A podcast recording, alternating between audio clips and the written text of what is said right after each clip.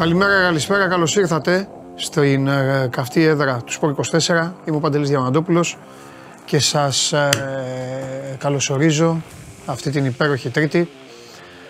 Ε, δεν θα βγαίνα, περίμενα να εμφανιστεί ο Σταθμάρχης, ο Αλέξης, εμφανίστηκε ο Σταθμάρχης, ε, οπότε μετά βγήκα. Ρωτάει ένας άλλος φίλος τι ομάδα είναι ο σκηνοθέτης του NBA. Ο σκηνοθέτης είναι Boston Celtics. Ε, υποστηρίζει πάντα πράσινες ομάδες με τρεφίλια. Ε, καλημέρα στον Γιώργο, καλημέρα στον Παναγιώτη τώρα που έστειλε. Ε, special καλημέρα όμως στον Νίκο τον Παλιό ή όχι, Παλιός, Παλιός με ήττα.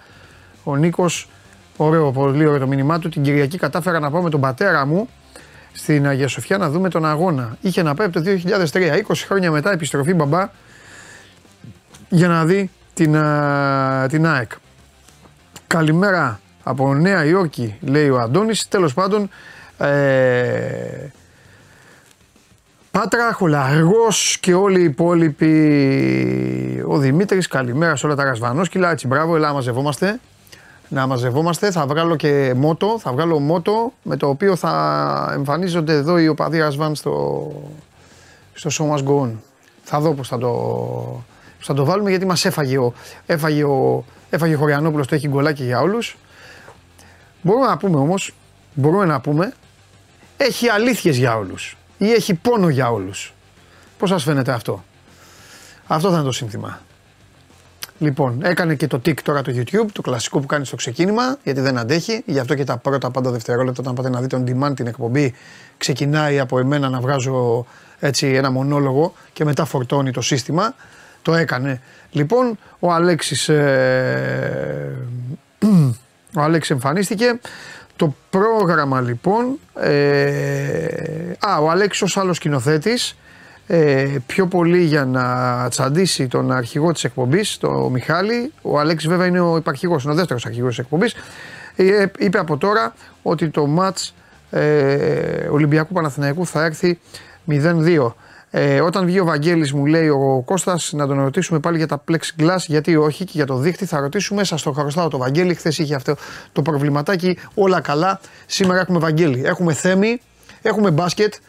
Σας είχα ενημερώσει για τον Αταμάν. Κύριε Αλέξη μου, κύριε σκηνοθέτη μου και κύριοι ε, είτε είστε Παναθηναϊκοί είτε δεν είστε. Οι καλοί λογαριασμοί κάνουν τους καλούς φίλους. Εγώ σας έχω πει ότι ο δάσκαλος δεν μασάει. Ήδη αγρίεψε από εχθές. Θα έρθει ο Τρίγκας και θα τα συζητήσουμε. Θα έρθει και ο Στέφανος Μακρύς για την ανάλυση. Γιατί ωραία είναι να λέμε αγρίεψε ο Αταμάν. Αλλά το θέμα είναι να σας πούμε και γιατί αγρίεψε ο Αταμάν.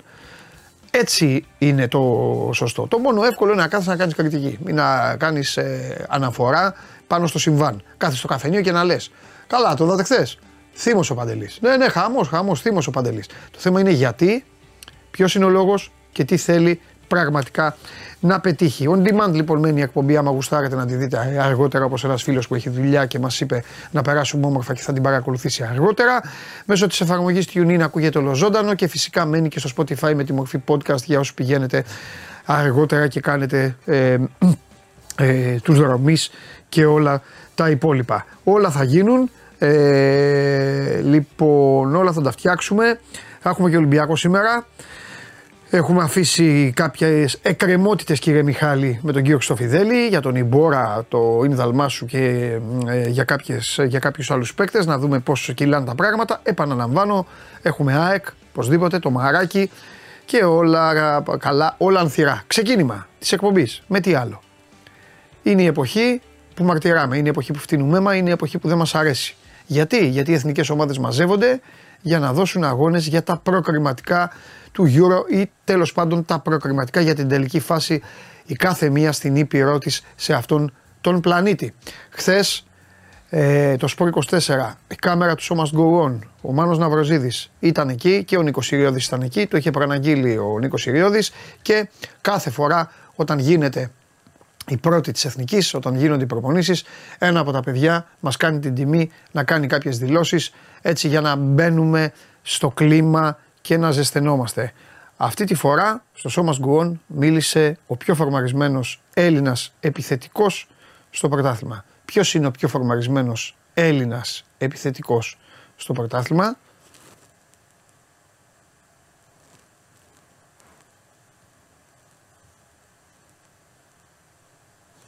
Το πέτυχαν Και οι τρεις πάμε. Βλέπουμε φέτος, ειδικά από σένα, μια, ένα διαφορετικό παίχτη, μια, μια εξελιγμένη μορφή του Φώτη Ιωαννίδη. Θέλω να μου πεις τι έχεις καταφέρει, τι έχεις ξεκλειδώσει και έχεις γίνει πλέον πιο πολυεπίπεδος στο παιχνίδι σου, θα έλεγα; Νομίζω η συνεχής προπόνηση και δουλειά έχει παίξει σημαντικό ρόλο στην ε, βελτίωσή μου. Ε, Όπως και τα παιχνίδια, το να βρει σε, σε ένα τέτοιο επίπεδο υψηλό και να παίζεις ε, όλο και περισσότερο είναι πολύ σημαντικό στο να βρεις ε, τα πατήματά σου και να ξεκλειδώσει ε, και άλλα χαρίσματα μέσα από το ταλέντο σου. Και έχω την εντύπωση ότι το κάνω σιγά σιγά και θα συνεχίσω να το κάνω. Ε, βλέπουμε τώρα η εθνική ομάδα ότι κάνει μια συγκεκριμένη προσπάθεια και είναι μια ομάδα που δεν είχε ακούσει και λίγα. Θέλω να μου πεις, σε περίπτωση που καταφέρουμε και πιάσουμε το ζητούμενο και πάμε πάλι σε μεγάλη διοργάνωση μετά από πάρα πολλά χρόνια, το κλειδί της επιτυχίας ποιο θα είναι; Ε, θεωρώ πως η νοοτροπία της ομάδας και των παιχτών, η προσωπικότητά μας είναι αρκετά, ε, σε αρκετά υψηλό επίπεδο για να καταφέρουμε ε, να πούμε ότι αυτό είναι το κλειδί. Έχουμε άκουσει γενικά ε, πράγματα, αλλά κάποιες φορές τα αξίζαμε, κάποιες φορές όχι. Αλλά έχει να κάνει με, νομίζω με την νοοτροπία και το πώς αντιμετωπίζει αυτά, όχι μόνο με την κριτική και γιατί είμαστε οι πρώτοι που συναφοριόμαστε όταν κάτι δεν πάει καλά, νομίζω μπορείτε να το καταλάβετε αυτό και είναι, θεωρώ, θέμα χρόνου να βρούμε ε, περισσότερες, ε, περισσότερους τρόπους να λειτουργήσουμε καλύτερα στο γήπεδο. Ανταγωνισμός στον Παναθηναϊκό και ανταγωνισμός στην Εθνική, στη θέση του επιθετικού. Πώς είναι εδώ τα πράγματα; Ναι, εντάξει, είναι φυσιολογικό νομίζω στο επίπεδο που βρισκόμαστε. Ε, θα, θα ήταν παράλογο να μην υπάρχει ανταγωνισμός, συναγωνισμός βασικά με τους συμπαίκτες μου. Ε, είμαστε σε ένα επίπεδο και είναι κάτι το οποίο το ζητάμε κιόλας. Γιατί αν, αν δεν υπάρχει συναγωνισμός, δεν υπάρχει και και βελτίωση. Ε, έχω την εντύπωση ότι όλα τα παιδιά προσπαθούμε να κάνουμε το καλύτερο για να βελτιωθούμε ατομικά και να βοηθήσουν την ομάδα. Γιατί εν τέλει αυτός είναι ο στόχος. Όλοι μαζί είμαστε και στον Παθηνικό και στην Εθνική για να βοηθήσουν τις ομάδες μας να προχωρήσουν. Euroleague, μεγάλη διοργάνωση ξεκίνησε με Derby και Champions League. Τις προβλέψεις σου για Ευρωλίγκα και τον νικητή της Ευρώπη. Την Ευρωλίγκα θέλω και ελπίζω Παναθηναϊκό.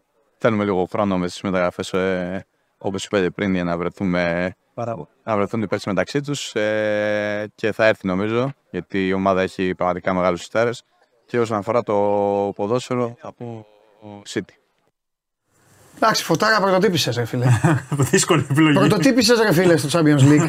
Άρε, άρε να μην είμαι εγώ στο Champions League. Εκεί, εκεί θα έβλεπες γκολάκια για όλους. Φώτη μου, εκεί θα έβλεπες. Τι, τι, τι κοιτάς; Τι είναι; Τι κοιτάς; Εντάξει, Ευρωλίγκα είπε την ομάδα του το παιδί. Ναι. Δεν είναι, δεν είναι πολύ ωραίο όμως να είσαι Έλληνας και να παίζεις, να είσαι παίκτης, ε, του Ολυμπιακού ή του Παναθηναϊκού και να μπορείς να πεις ρε παιδί μου ότι θα πάρω τη μεγάλη κούπα σε άλλο άθλημα. Ναι, στον μπάσκετ. Ε, ναι. να μπο... ε, δεν είναι. Φαντάζεσαι να λέγε Ολυμπιακός εκείνη τη στιγμή. Πιστεύω ότι θα το πάρει. Ε, θα λέγανε, θα βγαίνει και θα λέγανε η επόμενη μεταγραφή του Ολυμπιακού και αυτά. ναι, ναι, ναι, Πρώτα απ' όλα, μα σου γυρίσω το chat, οι μισοί αυτό λένε. Ναι. Καλώς ήρθες στον Ολυμπιακό Φωτιοανίδη, γιατί δηλαδή έχουν βγάλει μόνοι τους μεταγραφές. Ρε είστε φοβεροί, ρε, δεν παίζεστε. Αχ, λοιπόν. Μια χαρά η φωτάρα, πολύ και πολύ ευγενική. ναι, και καλό παιδί. Πρόθυμο, ναι. Και είναι και πάρα πολύ φορμαλισμένος αυτή τη στιγμή. Νομίζω ότι είναι ο ο πιο βελτιωμένος Έλληνας ποδοσφαιριστής. Ο πιο βελτιωμένος. Βάζεις και τους έξω; Ποιο θα έλεγε έξω πιο βελτιωμένος; Όχι, όχι, για να αρχίσω να θυμάμαι. Εντάξει, το βρήκα. Ναι, OK, okay, ναι. Πήρε μεταγραφή στη Θέλτα, πήρε. Ναι, σωστό. Εντάξει, OK. Okay. Είναι από αυτούς που βλέπουμε εμείς βέβαια, να το πάμε και έτσι. Από αυτούς που έχουμε στο, στο πρωτάθλημα ε, να πούμε στην Ελλάδα. Εγώ τον πάω, δεν του χαρίστηκε τίποτα. Και πολεμάει ναι, τώρα. Ναι, ναι. Και πολεμάει σε ομάδα, πρόσεξε. Πολεμάει σε ομάδα η οποία έχει τεράστια ιστορία. Δεν παίρνει πρωτάθλημα στην Ελλάδα. Που σημαίνει ότι η πείνα και η, ο, όλο αυτό είναι πάνω από το κεφάλι δεν του. Και πολεμάει ο Κακομίρ. Στον Ολυμπιακό, στον Παναθηναϊκό, στην περιθώρια να σου δώσουν ναι, πολύ σε χρόνο. θέση που είχαν τον, ε, ναι, τον, τον Μπέργκ, το Σισε, ναι. το Μακέντα. Δηλαδή, αν δεν έπιανε. Λέω δεν, θα είχε, δεν θα είχε πολλές ευκαιρίες. Δηλαδή, ναι, είναι ναι. ομάδες που σου λέει μπες και παίξε τώρα, δεν θα κάθομαι να σε φτιάχνω εγώ και να σου δώσω 100 ευκαιρίες, ειδικά αν ναι. διεκδικώ τίτλους. Ναι, ναι, ναι. Και το παιδί το βλέπεις ότι χρόνο με το χρόνο δουλεύει και ναι. είναι πάρα πολύ καλό. Λοιπόν, έλα να μας να μας φτιάξεις εδώ τώρα. Λοιπόν, να πούμε λίγο τα, αυτή την άχρηστη Τρίτη. Να πούμε επί του πιεστηρίου πρώτα για τον Α. κύριο Φρόιτφελτ, τον 59χρονο Σουηδό, τον οποίο πρότεινε ο Τάκης Μπαλτάκος στην ε, Επιτροπή Επαγγελματικού Ποδοσφαίρου για να αναλάβει αρχιδιαιτητής στην ΚΕΔ. Την έχασα τη θέση. Πίτερ ναι. Φρόιτφελτ. Ναι. Λοιπόν, ε, αυτόν ε, αυτός εδώ κύριος, Ναι. 59χρονος Ιδός, ο οποίος highlight της καριέρας ήταν ο τελικός του κυπέλου ΕΦΑ Ranger Zenit το 2008 που κερδίσει Zenit με 2-0 και είχε πάρει το, το τρόπεο. Μάλιστα. Ήταν δηλαδή, έχει παίξει. Έχει από ό,τι είπε ο κύριος Μπαλτάκος την πλήρη αποδοχή και στήριξη της, ε, της UEFA και την εμπιστοσύνη της, ε, της UEFA. Ναι. Ε, τον πρότεινε λοιπόν να πούμε ότι ήταν το 2020 υποψήφιος και πάλι για τη θέση του αρχιδιαιτητή. Τότε προτιμήθηκε ο Κλάτεμπερκ ε, από τους ε, τέσσερις και το όνομά του επανήλθε. Αυτή τη στιγμή είναι η ΑΕΚ και ο ΠΑΟΚ σύμφωνοι με την επιλογή του. Ε, ο Παναθηναϊκός και ο Ολυμπιακός ζήτησαν η UEFA να αποστείλει περισσότερα βιογραφικά. Δηλαδή να έχουμε και δύο-τρεις άλλες επιλογές μαζί με το δικό του να το Οκ. αποστείλει η UEFA το βιογραφικό του, γιατί δεν έχει πολύ εμπιστοσύνη στην ΕΠΟ. Ναι.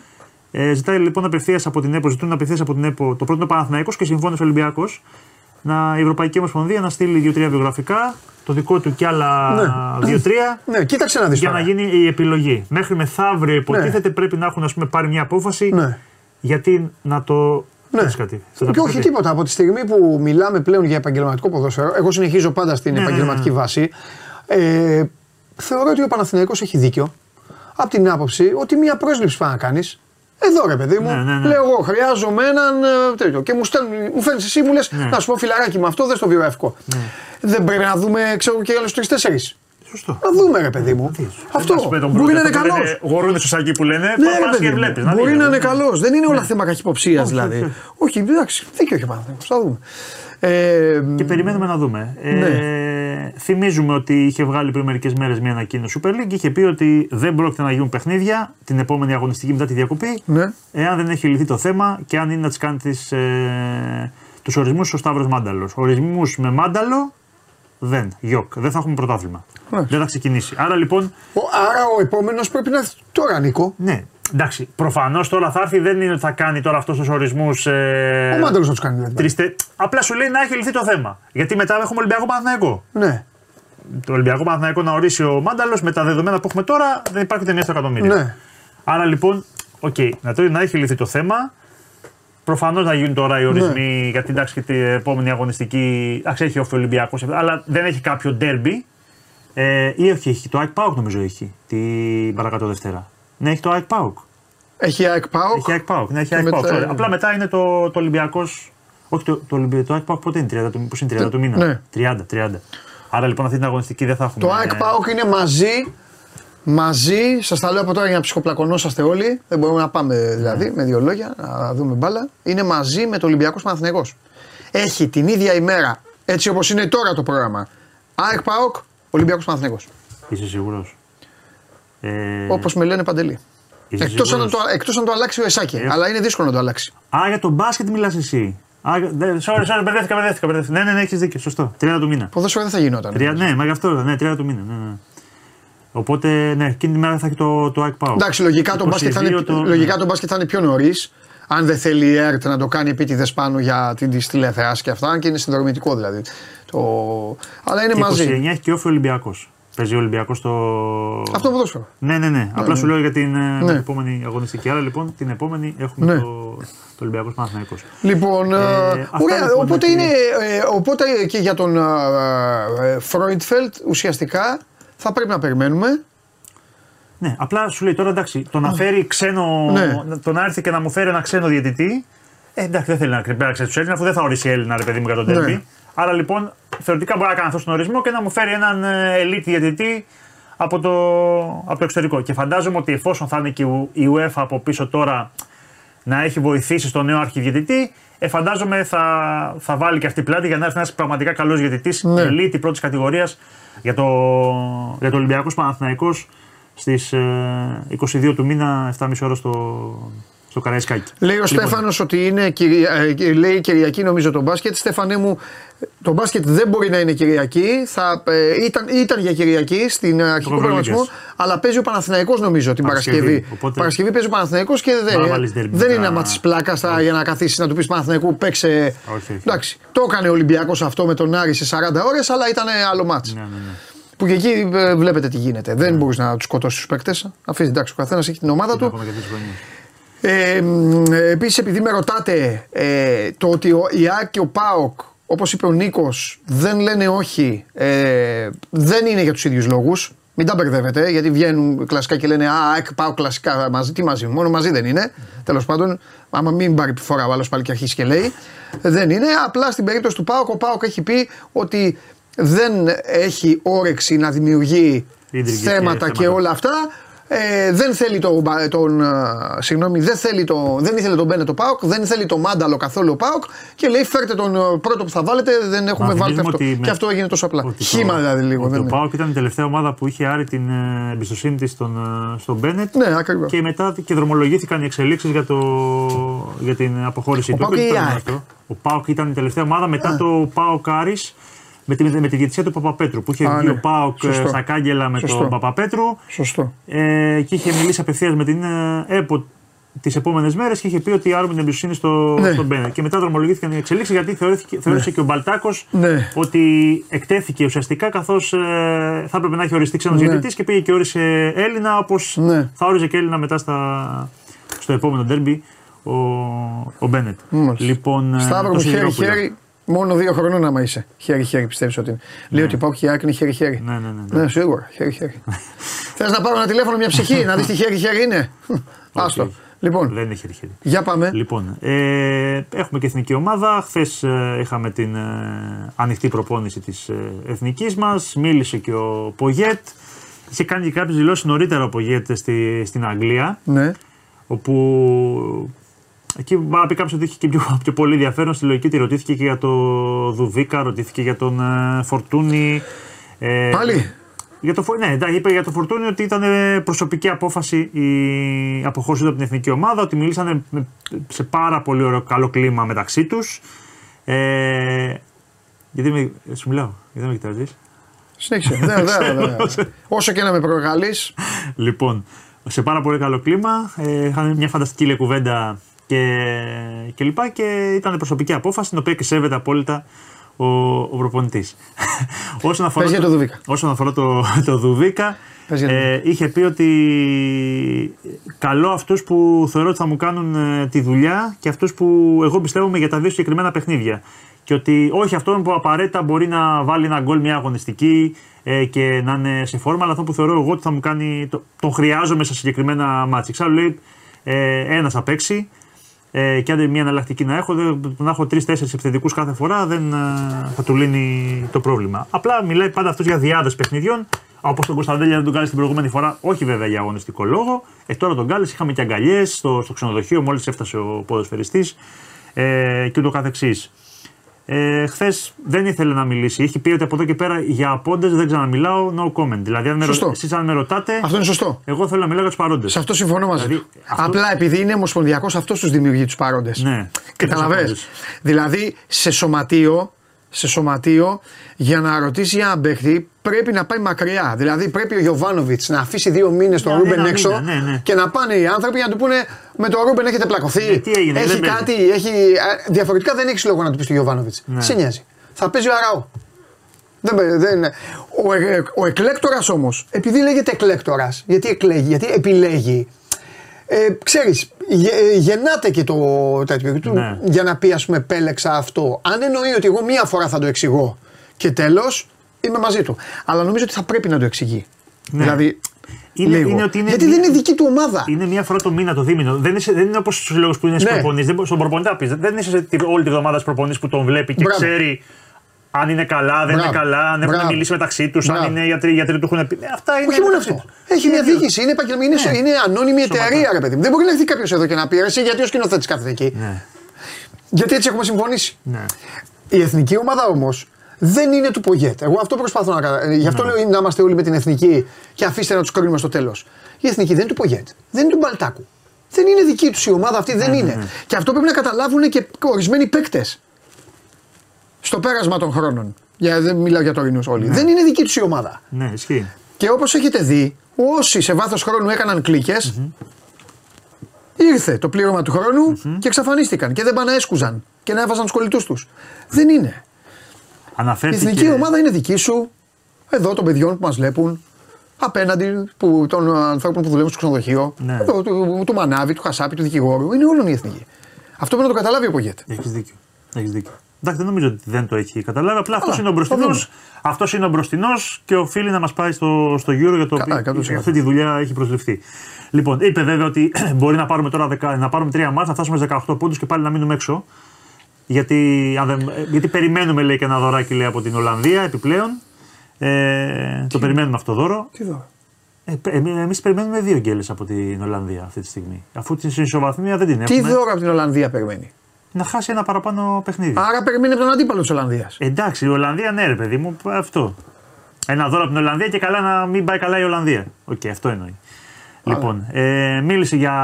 Επειδή Και μετά εσείς θέλετε ένα καλή παίκτη. Ναι, για πες. ρωτήθηκε, ρωτήθηκε και για παίκτες ε, σε τι κατάσταση είναι κλπ. Και, και αν προβληματίζεται για κάποιες περιπτώσεις. Είπε, ρε παιδί μου, το- Ρωτήσανε τον Πογέτ σε τι κατάσταση είναι οι παίκτες. Ε, Ρωτήσανε τον ναι, Πογέτ. σε- γιατί, ναι, ναι, ρωτήθηκε. Και πώς για- να κρίνει ο Πογέτ σε τι κατάσταση είναι ο παίκτη- οι παίκτε του Αλμέιδα. Αυτό το μία μέρα τους είδε. Ε, θα υποτίθεται παρακολουθεί όλη τη αυτή. Παίζουν, δεν παίζουν. Είπε, ας πούμε, για το Βλαχοδήμο. Λέει ο Βλαχοδήμος με το προβληματίζει, δεν παίζει, ας πούμε, πολύ. Ο Τσιμίκας λέει δεν παίζει πολύ. Ο Μπάλντουκ, αν τον είναι τραυματίας, αν τον είχα. Αν τον Εντάξει, είχα δεν θα μαζί μου, βάζουμε θα τον έπαιζε. Ρόμπερτσον για να παίρνει καλά Πογέτ. Ναι. αν τον Συγγνώμη. είχα, θα έπαιζε. Ο Ναι. Μαυροπάνος δεν παίζει σε κάθε μάτς. Δηλαδή, Αλήθεια. αναφέρθηκε σε συγκεκριμένους ποδοσφαιριστές Ναι. που. Εντάξει, το έχει στο μυαλό του ότι δεν είναι, είναι πα- πολύ σημαντική για τον ίδιο και για την εθνική, αλλά δεν είναι αυτό που λέμε πεζούμενοι. Δεν έχουν Ναι. σταθερά, σταθερή παρουσία. Α πούμε, ο Μαυροπάνος στη Στουτγκάρδη έπαιζε 90 λεπτά κάθε παιχνίδι, ας πούμε. Είχε αγωνιστικό ρυθμό full. Τώρα, ας πούμε, κάποιοι κομβικοί παίχτες που είναι αναντικατάστατοι που λέμε, δεν είναι αυτό που λέμε, δεν έχουν τα 90 λεπτά στα πόδια τους. Και αυτό τον προβληματίζει. Είπε ρε παιδί μου ότι για το μάτς με την ε, Ιρλανδία κυρίως ότι το πρώτο 20 λεπτό είναι το πολύ. είναι για μας πάρα πολύ σημαντικό. Ναι. Να μην, γιατί ξέρουμε ότι θα μπουν με πίεση οι Ιρλανδοί και λοιπά να φύγει αυτό το πρώτο 20 λεπτό. Είπε ότι δεν πρέπει να ρισκάρουμε και πάρα πολύ. Δεν χρειάζεται να ρισκάρουμε. Ασχέτως γιατί γιατί το- το- ρωτήθηκε ότι είναι μονόδρομος του η νίκη για την εθνική, αν θέλει να έχει ελπίδες. Και αν πρέπει να ρισκάρει, είπε ότι ρίσκο δεν χρειάζεται και έκανε και μια αποτίμηση των αποτελεσμάτων που έχει και ότι τα περισσότερα μάτια έχει πάρει στην ε, εθνική. Ε, έχει πιο πολλές νίκες δηλαδή από, από γκέλες. Άρα λοιπόν ότι το, το, το τακτικό του και πλάνο ως τώρα αποδίδει. Άρα λοιπόν δεν θα πρέπει να, να το αλλάξει με την, ε, με την Ιρλανδία. Ε, στα στημένα είπε ότι χρειάζεται πάρα πολύ μεγάλη προσοχή και ήταν κάτι το οποίο ε, θα έπρεπε να βελτιώσουμε σε σχέση με το πρώτο μάτς ε, με τους Ιρλανδούς που το είχαμε φάει από στημένο, από κόρνερ, γενικά ότι είχαμε κάποια θέματα, αλλά λοιπόν είναι πολύ κρίσιμα και ξέρουμε γενικά ότι οι, οι Ιρλανδοί και γενικά η Everton είναι πολύ καλή στο, στο ψηλό παιχνίδι και είπε ότι κανένας μα κανένας δεν έχει αυτή τη στιγμή το μυαλό του την ε, Ολλανδία. Εντάξει. Αυτό όφιλε να πει. Προφανώς και όφιλε να το πει. Α, το πιστεύω εγώ αυτό. Ναι, γιατί κοίτα, δεν θα υπάρχει καμία Ολλανδία δεν Ναι, κερδίσει την μα το Ιρλανδία. πιστεύω, μα το πιστεύω. Δεν, Δεν δεν, είναι. έχει λογική ότι ναι, αν δεν κερδίσει την Ιρλανδία, καμία Ολλανδία δεν έχει νόημα να συζητήσουν, να, να συζητάμε. Άρα λοιπόν πάμε ένα-ένα το, το παιχνίδι. Άμα χάσουμε από την Ιρλανδία, Ναι. μπορούμε να δηλώσουμε παρέτηση και να ξεκινήσει το πρωτάθλημα; Να, ε, και τι θα λέγω. Όχι, ευλακίες λέω τώρα. Ό,τι να είναι. Ε, τον καημό μου λέω. Εσύ δεν θες, θες να περάσεις την ημέρες, ε, Ναι, με τίποτα. μετράω. Εντάξει, έχει Ευρωλίγκα, λίγο αυτά, μπασκετάκι. Α, παράτα με. Κάνε μου τη χάρη τώρα. Και παίζει την ίδια ώρα έχει και Ολυμπιακό. Εσύ θα είσαι στο, στο σεφ εκείνη την ώρα. Έχει Ολυμπιακό Μπαρσελόνα. Την ώρα που παίζει με την Ιρλανδία.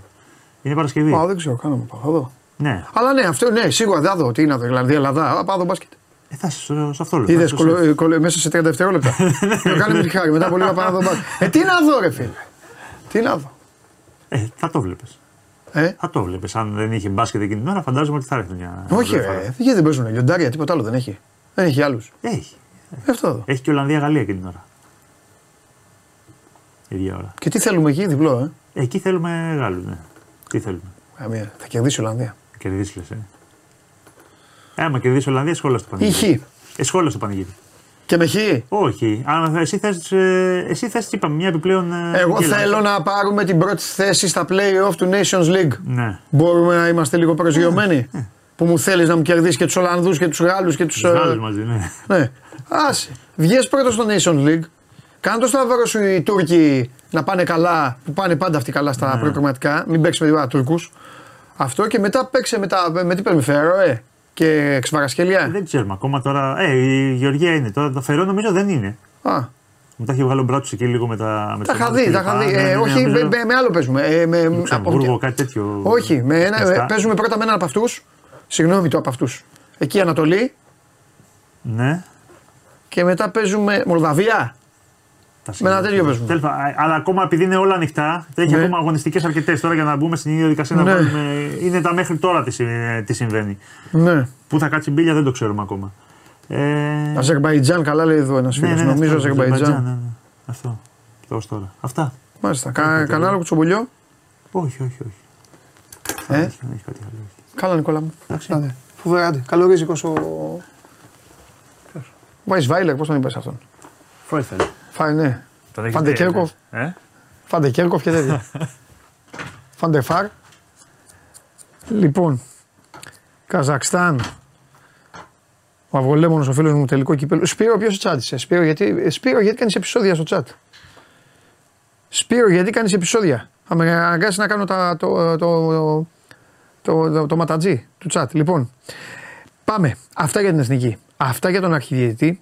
Και εμείς εδώ συνεχίζουμε. Είστε όλοι στην παρέα του Show Must Go On για άλλη μία ημέρα. Αργότερα θα κάνουμε και καφενείο με τον Κέσσαρη. Το καφενείο σε εισαγωγικά. Έτσι. Γιατί καθότι σήμερα είναι Τρίτη, αλλά δεν έχουμε κοιτάπια. Όμως τώρα λίγο, η, ε, λίγο να σοβαρέψει ε, παρακαλώ πολύ η παρέα. Όσο δύσκολο και αν είναι αυτό για εσά. Λοιπόν, γιατί ο σκηνοθέτης έχει πολύ μεγάλη αγωνία. Σκηνοθέτη, αγωνίας για το αυτά που θα υποθούν ε, τα επόμενα λεπτά. Μία αγωνία είμαι απόλυτα σίγουρος για τις αποφάσεις Καλά, και την Παρασκευή σίγουρος ήσουνα. Εντάξει, λοιπόν, πάμε.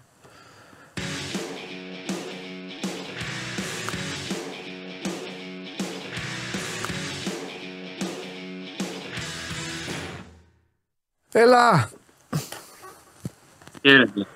Πώς με τρελαίνει όταν κάνεις αυτά τα κόλπα με τα zoom, αυτά που θολώνεις πίσω, που δίνεις ένα. Αυτά όλα είναι κυφισιώτικα κόλπα. Κυφισιώτικα. Κυρίες και κύριοι, ο άνθρωπος ο οποίος στηρίζει την ομάδα buzzer beater της Super League, την ομάδα που αν σε βρει μπόσικο θα σου βάλει γκολ μετά το 88 και θα σε στείλει σπίτι σου για τσάι, χαμομήλι και κομπρέσες. Αλέξανδρος Τρίγκας. Συντάσσομαι με την ανάγκη σου Ναι. να αρχίσει πάλι η Super League. Άστα, είδες Αλέξανδρε. Για μπάσκετ σε έβγαλα στην κυφσιά την πήγα εγώ τη δουλειά. Όταν ξαναρχίσει το μεγάλο πρωτάθλημα, με ποιον παίζει η ομάδα, η Νορθίστας, οι φίλοι μου, πού θα πάνε; 22 του μήνα Κυριακή υποδεχόμαστε τον Όφη Όχ, ναι. και μια εβδομάδα μετά ταξιδεύουμε στο Βόλο για το εκτός έδρας. Α, οκ, εντάξει. Λοιπόν, εντάξει, δεν έχει δείξει πολλά πράγματα ο, ο Βόλος. Για πάμε. Λοιπόν, δεν είναι μεγάλη είδηση. Καλά, για μένα δεν είναι καθόλου είδηση ότι θύμωσε ο δάσκαλος. Έχει αγριέψει. Ε, θα έρθει και ο Στέφανος εδώ, λίγο να το αναλύσουμε αυτό. Αλλά εσύ θέλω να το πας λίγο πιο πέρα. Ε, η αγριάδα αυτή την είχε φυλαγμένη και την περίμενε για νίκη; Γεννήθηκε πραγματικά και επί της ουσίας για το τελευταίο δεκάλεπτο; Ή πιστεύεις τρί, τρίτο, multiple choice, τρίτο, ότι είναι το τελευταίο καμπανάκι που γράφει και το σούπερ, το τελευταίο καμπανάκι και μετά θα κάνει αυτό που εγώ θεωρώ δεδομένο και σας το έχω παραναγγείλει ότι θα, θα, κάνει, θα κάνει κίνηση κάποια στιγμή; Όχι, νομίζω Που ότι η είναι κίνηση, πολύ νωρίς. μην παρεξηγηθώ, δεν είναι απαραίτητος διώχνω παίκτη. Δεν είναι απαραίτητος γιατί επικοινωνούν μαζί μου φίλοι του Παναθηναϊκού και μου λένε να φύγει τώρα ο τάδε. Τώρα να φύγει, τώρα να φύγει. Δεν είναι απαραίτητο αυτό. Μπορεί να είναι ένας συσσαγωγικά παραγωνισμός. Μπορεί να είναι μια αλλαγή στο rotation. Μπορεί να είναι διάφορα πράγματα. Τέλος πάντων, για πες μου, ρε Αλέξανδρε. Είναι πολύ νωρίς για να μιλάμε ακόμα για περιοδικά καμπανάκια Ναι. και για τελευταίες ευκαιρίες. Οκ, συμφωνώ. Ε, το δείγμα των αγώνων είναι πάρα πολύ μικρό. Αρκετοί από τους παίκτες προσπαθούν ακόμα να εγκλιματιστούν και στις απαιτήσεις όχι μόνο του Παναθηναϊκού, αλλά και στις απαιτήσεις ε, της EuroLeague. Είναι άλλο πράγμα να παίζεις στην Ισπανία και στην Τουρκία και στο EuroCup Ναι. και στο BCL και άλλο να παίζεις στην ε, EuroLeague. Τώρα δηλαδή κάτσε, περίμενε. Αυτό ήταν ευθεία βολή για τον Γκάι και τον Γκραντ. Έτσι όπως το είπες. Όχι απαραίτητα, αλλά για παράδειγμα ο Γκάι είναι ένας παίκτης ο οποίος μέχρι στιγμής δείχνει τη μεγαλύτερη δυσκολία προσαρμογής στα δεδομένα. Ναι. Αυτό, για να το αποσαφηνίσουμε, δεν σημαίνει ότι είναι κακός παίκτης. ναι. Πολύ Καλά, με σίγουρα παίκτη. δεν είναι κακός παίκτης. Για να μην ε, θεωρείτε ότι βάζουμε, θεωρείτε μάλλον παγιότητα, ότι βάζουμε παίκτη στο τελιστικό απόσπασμα ή ότι αμέσως ξεχωρίζουμε την ε, εισαγωγικά αιτία του κακού. Ε, υπάρχει μια διαδικασία. Ο Αταμάν προφανώς δεν θέλει να βλέπει χαλάρωση και δεν θέλει να βλέπει χαλάρωση όπως αυτή που είδαμε χθες στην τελευταία περίοδο, γιατί δεν έχει δώσει ο Παναθηναϊκός το δικαίωμα να, πώς να το πω, Ναι, να μπορεί να χαλαρώσει. ναι. Δεν είναι ότι Ήρθε και ο πρόκειται από ένα Στέφανος. μεγάλο- Τι κάνεις; από ένα μεγάλο σερί, από νίκες μεγάλες, από επιπληκτικές εμφανίσεις. Άρα, σε ένα μάτς πρωταθλήματος, ε, τα παιδιά τι να κάνουν, χαλάρωσαν λίγο ε, γιατί έχουν ε, ε, μπουχτίσει, έχουν κουραστεί πνευματικά και έσβησαν λίγο τις μηχανές. Ναι. Σε τελευταία περίοδο χθες ήταν δείγμα ομάδας η οποία ε, θεώρησε ότι θα έχει τα πάντα εύκολα. Έδωσε δικαίωμα στο Μαρούσι να μειώσει τη διαφορά και αυτή Ναι. τη στιγμή ο Αταμά το τελευταίο πράγμα που θέλει να δει ε, στον Παναθηναϊκό είναι να θεωρούνται κάποια πράγματα δεδομένα. Γι' αυτό Εντάξει. νομίζω ότι ε, προέβη σε αυτού του είδου της δηλώσης και την τοποθέτηση. Εντάξει, δι- δείξτε μου μία ομάδα σε βάθος δεκαετιών, μία ομάδα μεγάλη που δεν το έχει κάνει αυτό το πράγμα. Το ίδιο ήταν παλιά ο Ιωαννίδης, τους κυνήγαγε επειδή 25 πόντι είχαν γίνει 10. Ο Ντούντα τα ίδια. Ο Το τρίποντο του Μπράντοβιτς, Λίγκου τότε με Πανελευθυνιακό είχε γίνει. Ένα, ε, ένα τρίποντο του Λίγκου με Πανελευθυνιακό θυμάμαι ο κάποτε. Μπράντοβιτς Ναι. τα ίδια. Εντάξει. Ε, α, τώρα που σε είδα, ε, δεν θα, μη φύγεις αν δεν μας πεις για ΑΕΚ, ε. Και χθες δηλαδή, αλλά χθες δεν ήθελα να σε. Γιατί είναι και φίλοι της ΣΑΚ που ενδιαφέρονται και έχει και θέματα σοβαρά. Λοιπόν, για πάρτε τώρα δυο σας την μπάλα. Τι, ε, ε, ε, έχεις κάνει και μια αναλυσούλα; Ε, ρε παιδί μου, αρνούμαι εγώ να το δω τόσο, τόσο Συγκεκριμένα. τραγικά όσο το είδε ο Αταμάν. Βέβαια, ο Αταμάν το κάνει γιατί σου λέει. Δεν ξέρω, θα το επιβεβαιώσει και ο Αλέξανδρος. Σου λέει ο Αταμάν, παίζω με την Bayern. Αν, κάνει, αν γίνει και εκεί κουτσουκέλα, θα αρχίσουν και λίγο, θα πάρουν μπροστά και λίγο τα βιολιά. Αν τώρα παίζει μόνο ένα πιάνο, έτσι δεν είναι, Αλέξανδρε; Οπότε, Ουσιαστικά είναι μια, μια, μια προσπάθεια να προλάβει καταστάσεις. Ναι. Όχι για την πάλι συγκεκριμένα, αλλά γενικότερα να αλλάξει λίγο την, την νοοτροπία. Ε, χρησιμοποίησε χθες τη λέξη attitude ναι, στις δηλώσεις που έκανε στην ΕΡΤ μετά το τέλος του αγώνα στο flash interview. Και αυτό αποτυπώνει το προβληματισμό ότι δεν έχει να κάνει με το αν ο Γκάι είχε ένα στα 11 σουτ χθες ναι. ή αν ο Λεστόρ δεν κατάφερε να τελειώσει τη φάση κοντά στο καλάθι, αν ο Βιλντόσα δεν τρέχει τα plays με τη ταχύτητα που θέλει. Έχει να κάνει με την προσέγγιση πνευματικά που υπήρχε την τελευταία περίοδο. Αυτό θέλει να βελτιώσει, αυτό θέλει να αλλάξει. Ο Ταμάν είναι προπονητής που δεν θα φοβηθεί να ρίξει ακόμα και με τον κορυφαίο παίκτη της ομάδας του. ναι. Το έχει κάνει πάρα πολλές φορές στο παρελθόν Σωστό. και με τον Λάτ και με τον Μίτσιτς. Οπότε έχει και το ειδικό βάρος να πούμε να, να πει αυτά τα πράγματα γιατί πάντα όταν ε, γίνεται μια τέτοια ε, κατάσταση μια ομάδα αυτά τα ηλεκτροσόκ που λέμε τα εσωτερικά πάντα παίζει ρόλο και ποιος θα κάνει και με ποιο τρόπο θα κάνει και ποιο είναι το υπόβαθρο το οποίο έχει για να μπορέσει να εξητήσει και να διεκδικήσει πράγματα μέσα στην ομάδα. Μάλιστα. Λοιπόν, μπράβο Κυριάκο, χαίρομαι που απαντάς για το διπλό δελτίο. Έτσι θέλω να απαντάτε για να μην κουραζόμαστε, μην τα λέμε. Ρωτάει ένας φίλος για το Σαμοντούροφ, αλλά το έχουμε πει 100 φορές εδώ. Ο άνθρωπος μπορεί να είδε σήμερα πρώτη φορά εκπομπή. Μπαίνουν από κάτω οι άλλοι γίγαντες και ξέρεις, είναι προπονημένος ο λαός ωραίο εδώ. καθεστώς. Προπονημένος ο λαός. Λέγε, τι είδες εσύ; Τι είδες εσύ για να πάρει φόρα ο Εργκίν να τα κάνει όπως τα έκανε; Εγώ νομίζω έτσι όπως το είδα το παιχνίδι. Ναι. τέλος πάντων. Νομίζω το θέμα του Αταμάν είναι ότι στα τελευταία 5,5 λεπτά Ναι. έχει τέσσερις παίκτες που είναι μέλη του βασικού rotation του Παναθηναϊκού. Ναι. Δηλαδή είναι ο Σαμοντούροφ και είναι ο Γκάι, ο Γκραντ, ο Βιλντόσα και ο Λεσόρ που είναι παίκτες που αναμένεται να έχουν σημαντικό χρόνο συμμετοχής. Όχι, έχουν σημαντικό. Δηλαδή, ο Βιλντόσα μπήκε στη θέση του Μωραήτη που τα πήγαινε μια χαρά σε εκείνο το σημείο για να βρει ρυθμό γιατί είναι από τραυματισμό ο Βιλντόσα και ακόμα Ναι. το ψάχνει γενικά. Θέλει χρόνο συμμετοχής για να δει. Ο Αταμάν θέλει να βάλει το Λεσόρ για τους δικούς του λόγους πάλι γιατί θέλει ένα δυναμισμό γιατί ήταν ο Τζούστον απέναντι. Και είναι ένα πεντάλεπτο στο οποίο ο Παναθηναίκος, να πούμε, αυτή η πεντάδα έχει βγάλει μείον 14 στο σύστημα συμπλήν. Το σημαίνει ότι σε 5,5 λεπτά ο Παναθηναίκος έχασε με 14 πόντους διαφορά όταν ήταν μέσα αυτοί οι πέντε μέσα Ναι. στο παρκέ. ναι. Ένα άλλο κομμάτι το οποίο φαντάζομαι εκνεύστηκε είναι ότι ο Παναθηναίκος δέχτηκε ευνηδιασμούς σε αυτό το κομμάτι. Μεγαλώστε το λίγο, ρε σκηνοθέτη τώρα αυτό γιατί. Για να Δηλαδή- μαθαίνεις τώρα, βε- βλέπε. Ναι. Δηλαδή ο Παναθηναίκος έχει δεχθεί 8 πόντους σε, ευνη- σε κατάσταση ευνηδιασμού στα τελευταία 5,5 λεπτά και έχει δεχτεί άλλους 8 πόντου ευνηδιασμούς στα προηγούμενα 35 λεπτά. Αυτό δείχνει ένα, το. Δεν, δεν κάνει ο σπίτι στην άμυνα να γυρίσω, πάω λίγο πιο αργά, το παιχνίδι έχει τελειώσει και δέχομαι ένα καλάθι. Μετά δεύτερη κακή επίθεση με πάσα πίσω από την πλάτη του Βιλντόσα, άλλος ευνηδιασμός. Είναι- Δηλαδή βγήκαν ελεύθερα σουτ, έχει κάνει δύο καρχώματα ο Τζούστον, Ναι. πήρε επιθετικό rebound. Δηλαδή, αυτά είναι δείγματα μιας άμυνας που είχε χαλαρώσει υπερβολικά. Ναι. Και μιας επίθεση που γενικά κινητό με διαφορετικό τρόπο, γι' αυτό και τρέχαν στο ανοιχτό γήπεδο ή το Αμαρουσίου. Ναι. Δηλαδή είναι ένα τέτοιο παράδειγμα το οποίο μπορεί να καταλάβει ο κόσμος. Ναι. Είναι η εικόνα που βλέπαμε στο παρκέ, μπορεί να αποτυπωθεί κατάλληλα και στους αριθμούς. Ναι. Ωραία. Ε, εγώ το καταλαβαίνω όλο αυτό. Και πολύ όμορφη είναι και η κάρτα και είναι και η πραγματικότητα. Αλλά επιμένω και στους δύο. Θα το πω πολύ, θα το πω με τρεις λέξεις. Και τι έγινε; Με το Μαρούσι έπαιζε ρε παιδιά και κέρδιζε 20 πόντους, 25. Δηλαδή δεν μπορεί να το καταλάβω αυτό το πράγμα. Αλέξανδρε, τώρα, αυτό τώρα είναι. ε, Τώρα δηλαδή στεκόμαστε απλά και μόνο επειδή το έκανε ο Αταμάν, έτσι. Δεν νομίζω ότι υπάρχει ζήτημα. Δηλαδή. Το, Κοίτα, ο Ποιος Αταμάν δεν το είπε κάνει και- αυτό, ρε; Η Real δεν το κάνει αυτό τώρα. Άμα κερδίζει την Ομπραντόιρο 25 πόντους, δεν έχει Ε, κάνει. υπήρχε και Ε, Αλλά το θέμα είναι ότι. Εγώ Θα νομίζω μου ότι πεις το δεν έχει ζητάνε, χάσει. ναι. Θέλετε να μου πείτε ότι δεν έχει χάσει δύο φορές από, τον Ολυμπια... από την Παρσελώνα σε 6 μέρες. Ξέρω εγώ, παράδειγμα.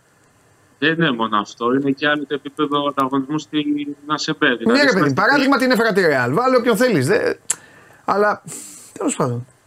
είναι τόσο μεγάλη η διαφορά επίπεδου και τόσο μεγάλη ανάγκη του Παναθηναϊκού να πατήσεις σε σταδια- σταδιακά σε καλές εμφανίσεις που δεν μπορεί το σοβαρό παιχνίδι της χρονιάς να πάει αυτό άλλο. Να λέω ότι δεν είναι ότι ο Παναθηναϊκός ε, έχει πίσω του ένα μήνα με διπλές εβδομάδες με διπλές αγωνιστικές στη Euroleague, με μεγάλα μάτς, με τέρπι, με νίκες, με οτιδήποτε και σε ένα μάτς χαλαρώνει. Προσπαθεί να λάβει καταστάσεις. Προσπαθεί λίγο να χτυπήσει ένα καμπανάκι όχι ότι θα κάνει κάτι. Δηλαδή, και αυτό που παίχνει ότι ίσω πρέπει να πάρουμε αμέσως κάποιες σκληρές αποφάσεις. Μμ.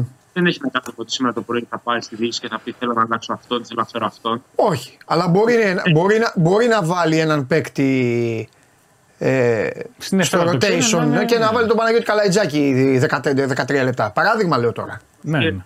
πολύ περισσότερο να δει τη σημερινή προπόνηση. Ναι. Εγώ νομίζω ένα Αυτό ζήτημα. Για πες. είναι ότι οι παίκτες που είναι μέσα στο παρκέ είναι αυτοί που δείχνουν να έχουν ανάγκη να βρουν ρυθμό στον Παναθηναϊκό τώρα. Που το είπε και ο Αλέξανδρος. Δηλαδή, μέχρι στιγμή είναι πολύ νωρίς για να κρίνουμε οποιοδήποτε παίκτη. Αλλά αυτή τη στιγμή, ας πούμε, ο Γκάι προς το παρόν δεν πατούσε πολύ καλά. Ο Βιλντός ένα από τραυματισμό. Ο Γκραντ ψάχνει το ρόλο του γιατί είχε συνηθίσει να έχει την μπάλα στα χέρια. Και τώρα είναι ένα αμυντικός εξολοδρευτή που έχει λιγότερες επαφές με την μπάλα. Δηλαδή, τους έβαλε για να πάρουν ένα ρυθμό και υποθέτω, γιατί δεν μπορεί να είμαι στο μυαλό του Δαμάν. Επιμένω ότι ο Βιλντόζα είναι επηρεασμένος από το μάτι με τον Ολυμπιακό. Το ξαναλέω. Μα ρε. δεν είναι και 100% έτοιμος. Μπήκε καλά ο Βιλντόζα στο μάτι με τον Ολυμπιακό. Και μετά χάθηκε μες στο παιχνίδι. Αυτή είναι η γνώμη μου. Ναι, ο, μαζί σου, δεν διαφωνώ. Απλώς σου λέω ότι. Ε, έτυχε και μπήκαν να πούμε ότι η τριάδα Βιλντόσα Γκάι. Ο και Γκάι είναι ένας παίκτης που τον βλέπαμε Γκραντ. την Πανταλώνα. Έκανε άλλα πράγματα. Τώρα εδώ προφανώς μπορεί να έχει ανάγκη να κάνει άλλα. Κάτσε να δούμε αν μπορεί να τα κάνει. Μα γι' αυτό. Μα η τριάδα αυτή στους δύο αγώνες με τον Ολυμπιακό έπαιξε μαζί συνολικά 32 δευτερόλεπτα. Μόνο στο Super Cup. Δηλαδή αυτοί οι τρεις μαζί δεν χρησιμοποιήθηκαν καθόλου με τον Ολυμπιακό στην Ευρωλίγκα. Άμα κάποιος παρατηρήσει, καταλαβαίνει το λόγο γιατί αμυντικά θα ήταν στόχοι και ούτω καθεξής. 100%, Ναι. Νομίζω ότι όλος αυτός ο εκνευσμό πηγάζει στο ότι εγώ σας δίνω χρόνο συμμετοχής για να βρείτε ρυθμό και εσείς μου παρουσιάζετε μια εικόνα που με εκθέτει. Ή εκθέτει την ομάδα, εκθέτει την επένδυση που έχει γίνει γιατί είναι μεγάλη. Εντάξει, τώρα είναι και κλεισμένο το θηρόν παιχνίδι. Δευτέρα απόγευμα, ο αντίπαλος το παιχνίδι έχει καθαρίσει σχετικά νωρίς. Όλα παίζουν ρόλο, αλλά λέει, το είπε και ο Αλέξανδρος, στον τέταρτο αγώνα της χρονιάς. Δηλαδή θεωρητικά ο Γκραντ πρέπει να παλεύει για να πάρει χρόνο συμμετοχής σε αυτό το Παναθηναϊκό. Γιατί έχει τον Γκριγκόνης και τον Παπαπέτρου, γιατί ανεβαίνει και στο 3 ο Γκραντ σε αυτό το Παναθηναϊκό, και πρέπει να δείξει ότι πρέπει να παίζει. Όταν γυρίσει ο Παπαπέτρου, ο Γκραντ θα πρέπει να παίζει μόνο στο 2 και στο 1. Και τότε έχει να συναγωνιστεί το Βιλντόσα και το Σλούκα και τον Γκάι και όλους αυτούς μαζί. Και τον Γκριγκόνη που κατεβαίνει στο 2. Οπότε πρέπει να δείξεις πράγματα. Δεν πάει να είναι σε μια καινούργια ομάδα. Είναι ένας φτασμένος παίκτης. Στο EuroCup πέρσι πήγε τελικό με την Μπούρσα, σπορ, οκ. Αλλά τώρα είναι Παναθηναϊκός. Και πρέπει να καταλάβει το μήνυμα το οποίο θέλει να περάσει ο coach είναι ότι ο κάθε Γκραντ, ο κάθε Γκάι, μην το προσωποποιούμε τέλος πάντων, καταλαβαίνει ότι είναι άλλο το επίπεδο και πρέπει να προσαρμοστεί όσο πιο γρήγορα γίνεται γιατί δεν υπάρχουν πολλές ευκαιρίες σε αυτό το επίπεδο. Δεν ξέρω αν ο Αλέξανδρος βλέπει διαφορετικά. Τώρα μιλάμε για, για Έχει οποιαδήποτε ομάδα έτσι, σε αυτό το επίπεδο. Έχει να κάνει ότι πλέον ο Παναθηναϊκός επειδή προσπαθεί να επαναλειτουργήσει με τη λογική που επιβάλλει και επιτάσσει η φανέλα του και η ιστορία του, όχι με αυτή που βλέπαμε τα προηγούμενα τρία χρόνια, που λέγαμε, που λέγαμε δεν πειράζει, δεν γίνεται, δεν μπορεί. Πλέον προφανώς επειδή οι απαιτήσεις είναι πολύ ψηλές και είναι ψηλές εσωτερικά, όχι με το τι λέει τα media και ο κόσμος.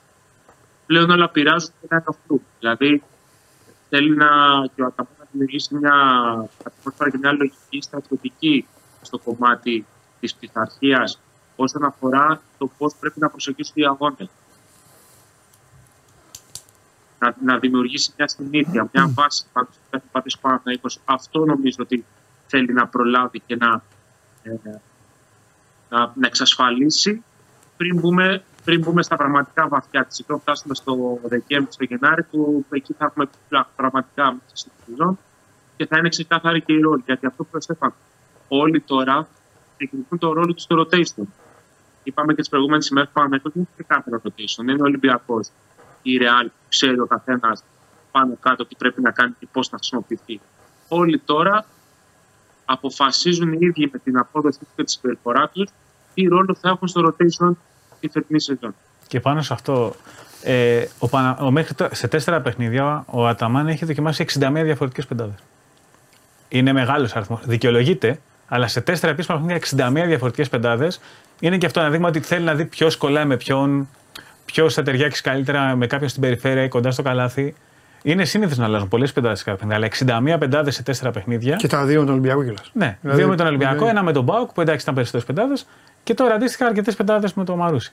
Αλλά 61 πεντάδες σε τέσσερα παιχνίδια δείχνει ένα πράγμα στο πόσο το ψάχνει αντίστοιχα και ο Τούρκος Τεχνικός. Ναι. Υπάρχει πεντάδα 4 δευτερολέπτων σε buzzer beater στην τρίτη περίοδο με τον Μπάουκ. Εντάξει. Okay. Αλλά Αυτό είναι, μια- ναι, είναι special ειδικές- ναι, situation. ειδικές καταστάσεις. Εντάξει, Ειδική κατάσταση. Αλλά δεν πάει να είναι αυτή τη στιγμή 61 πεντάδες σε τέσσερα παιχνίδια. Δείχνει και αυτό που λέει ο Αλέξανδρος, το πώς ψάχνει ο καθένας το ρόλο του. Γιατί ο Γκραντ έχει παντρευτεί στην περιφέρεια με τον Σλούκα και τον Γκάι. Τρία λεπτά μετά μπορεί να είναι με τον Βιλντόσα και με τον Γκριγόνη ή με τον Παπαπέτρου. Και όλα αυτά να παίζουν ρόλο. Ε, Λοιπόν, μου έφερε ο Μάνος μια, μια είδηση, ε, κάποιες δηλώσεις του, του Βαγγέλη Μαρινάκη, θα τις πούμε, θα τις πούμε σε λίγο. Ε, ο τίτλος τέλος πάντων είναι full επίθεση στον Τάκη Μπαλτάκο. Ο Μπαλτάκος είναι ένας λεκές για το ποδόσφαιρο και πλέον δεν μπορεί να καθαριστεί με τίποτα. Τοποθετήθηκε στην Επιτροπή Επαγγελματικού Ποδοσφαίρου για την πρόταση του Μπαλτάκου να οριστεί νέος αρχιδιετή ο Σουηδός Πίτερ Φρόιντφελντ. Λοιπόν, ε, και λέει ο, λέει ο πρόεδρος της Super League και πρόεδρος του Ολυμπιακού: Ο Μπαλτάκος δεν μίλησε ποτέ, ξέθαψε γιατί έτσι του είπαν οι προστάτες του. Δεν μίλησε ποτέ με την UEFA και τη FIFA. Συγγνώμη. Ε, δεν έχει σχέση όλο αυτό ε, με το ευρωπαϊκό ποδόσφαιρο. Ασχολείται μόνο με τη γειτονιά του. Ε, με αυτή τη διαδικασία ξεφτιλίζονται πάλι τα πάντα. Είναι μεγάλη η δήλωση. Σας λέω ότι μου έχει υπογραμμίσει ο Ναυροζίδη. Ε, ο Μπαλτάκος είναι ένας λεκέ για το ποδόσφαιρο και πλέον δεν μπορεί να καθαριστεί με τίποτα. Θλίβομαι που άλλα πράγματα συμφωνούμε στη Λίγκα και άλλα ακούμε σήμερα. Ε, από ΑΕΚ, ΠΑΟΚ, έτσι θα πάμε μπροστά. Ε, φυσικά ως πρόεδρος Super League διαφωνώ με τη διαδικασία και καταψηφίζω. Ο μόνος δρόμος είναι να κρατήσετε τον Φρόιφελτ και να βρείτε και τρία ακόμη βιογραφικά. Αλλιώς δεν υπάρχει συζήτηση. Αυτό που πρότεινε δηλαδή ο, ο Παναθηναϊκός. Ε, με- πάμε. Ε, τι θέλω να πω τώρα. Ε, Αλέξανδρε υπάρχει περισσότερο για αυτό που σας διάβασα από το Χριστοφιδέλη αργότερα. Ε, θεωρείς ότι υπάρχει εσωτερική πίεση;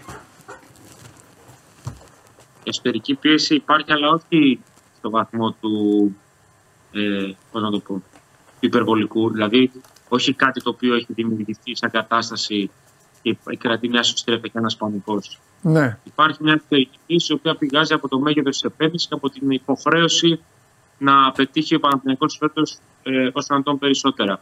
Ξαναλέμε πως το δεν πειράζει και το δεν γίνεται της περασμένης τριετίας έχει τελειώσει.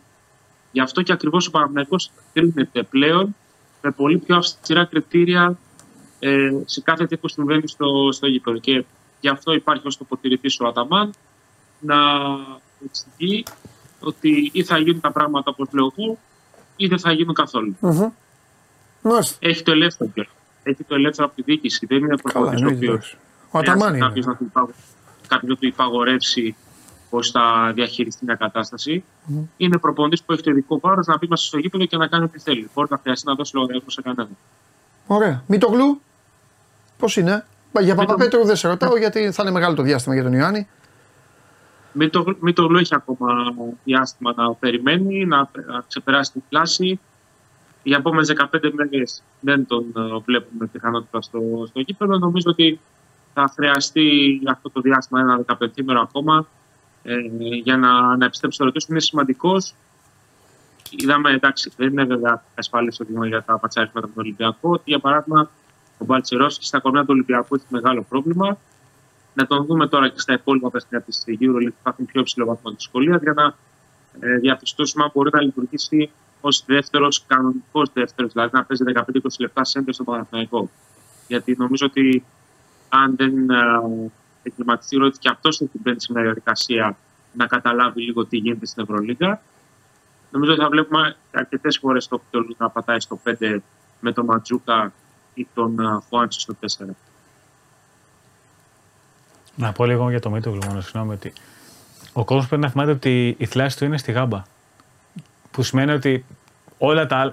Α, την αρχή όλα. Η συντηρητική πλειοψηφία των αλμάτων ενός παίκτη γίνεται με τη γάμπα. Εντάξει, είναι η πιο δύσκολη θλάση. Είναι της ο, γάμπας, ο ούτως πιο ή δύσκολος άλλως. τραυματισμός, Από που, ό,τι. πιο δύσκολη θλάση μπορεί να πάθει αθλητής Έτσι. που παίζει μπάσκετ. Έτσι. Και, πε- και, και στο ποδόσφαιρο είναι πιο δύσκολη. Ναι, γιατί είναι όλη η έκρηξη. Σε Στην κάθε βήμα που κάνεις που κάνεις πίσω, όλο- όλο ξεκινάει Έτσι. από γάμπα μέχρι να πάει ο φόρτος πάνω στο τετρακέφαλο ή οτιδήποτε τέτοιο. Έτσι. Γι' αυτό και θέλει πολύ μεγάλη προσοχή. Γι' αυτό και όταν ακούς θλάση στη γάμπα ξεκινάμε με τέσσερις εβδομάδες. Ναι, ναι, ναι. Κάπως έτσι. Μάλιστα, εντάξει, ρε Αλεξάνδρε. Λοιπόν, Όχι το Στεφά. Φιλιά, Χαίρετε, χαίρετε. φιλιά πολλά, φιλιά πολλά. Για έλα εδώ κύριε, για πες τώρα, πέρα από τα του Παναθηναϊκού και πριν πάμε στην ΑΕΚ να κάνεις το φινάλε σου το φοβερό, έχουμε τίποτα άλλο; Τώρα συνάδουμε κλεισμένος, όχι. Όλα Όχι. καλά στο μαγικό κόσμο. Ε, Έπαιξε ο Λεβέντη ματσάκια, πρώτη φορά. ματσάκια έχουμε. Κάτσε να δούμε αν μου τα έχουν βάλει, μου τα έχουν βάλει. Γιατί Καμπελής Άρης σήμερα στις 7. Ο Άρης χωρίς Περσίδη και τον Μπέιτς που λογικά χάνει και τη σεζόν πάει να παίξει Λιθουανία. Δεύτερο παιχνίδι. Η Πρεμιέρα έχει χάσει από την Γκραν Κανάρια στο Αλεξάνδριο. Και φυσικά ε, αναφερθήκαμε στο μάτι του Παναθηναϊκού. Φοβερό μάτι στην ε, Πάτρα 72-71. Με την Jay Starks. Η να νίκη του κάνει- Απόλλωνα επί της καρδίτσας. Ναι. Τον DJ Starks το μάθαμε πέρυσι στον Κολοσσό, τον είχε φέρει ο κότσο Παπαθεοδόρου. Άλλο ένα λαβράκι που είχε βρεθεί και ο Απόλλωνας πόνταρε γενικά σε αυτή τη λογική. Έχει πάρει και τον Όσβο που τα παίζει στον Κολοσσό. Πήρε τον Μουράτο να του δώσει δράμη στην περιφέρεια. Είδαμε Νεοκλέα Βδάλη να παίζει 10 λεπτά. Ο κότσο Παπα-Νικολόπουλος φαίνεται να στηρίζει αυτό το project Ναι. και είναι μεγάλη υπόθεση. Και να σου πω κάτι. Δεν είναι κακό τελικά να είσαι μια ομάδα αυτής της ταχύτητας και να ψωνίζεις μέσα από το πρωτάθλημά σου εφόσον μπορείς να δώσεις περισσότερα από αυτόν που έχει τον παίκτη. Αν ο παίκτης ήταν καλός, παίρνεις αυτομάτως ένα παιδί το οποίο είναι εγγυημένο, γνωρίζει το πρωτάθλημα. Αυτό. Δεν χρειάζεται να βάλεις στη διαδικασία. Το ξέρεις κανονικά.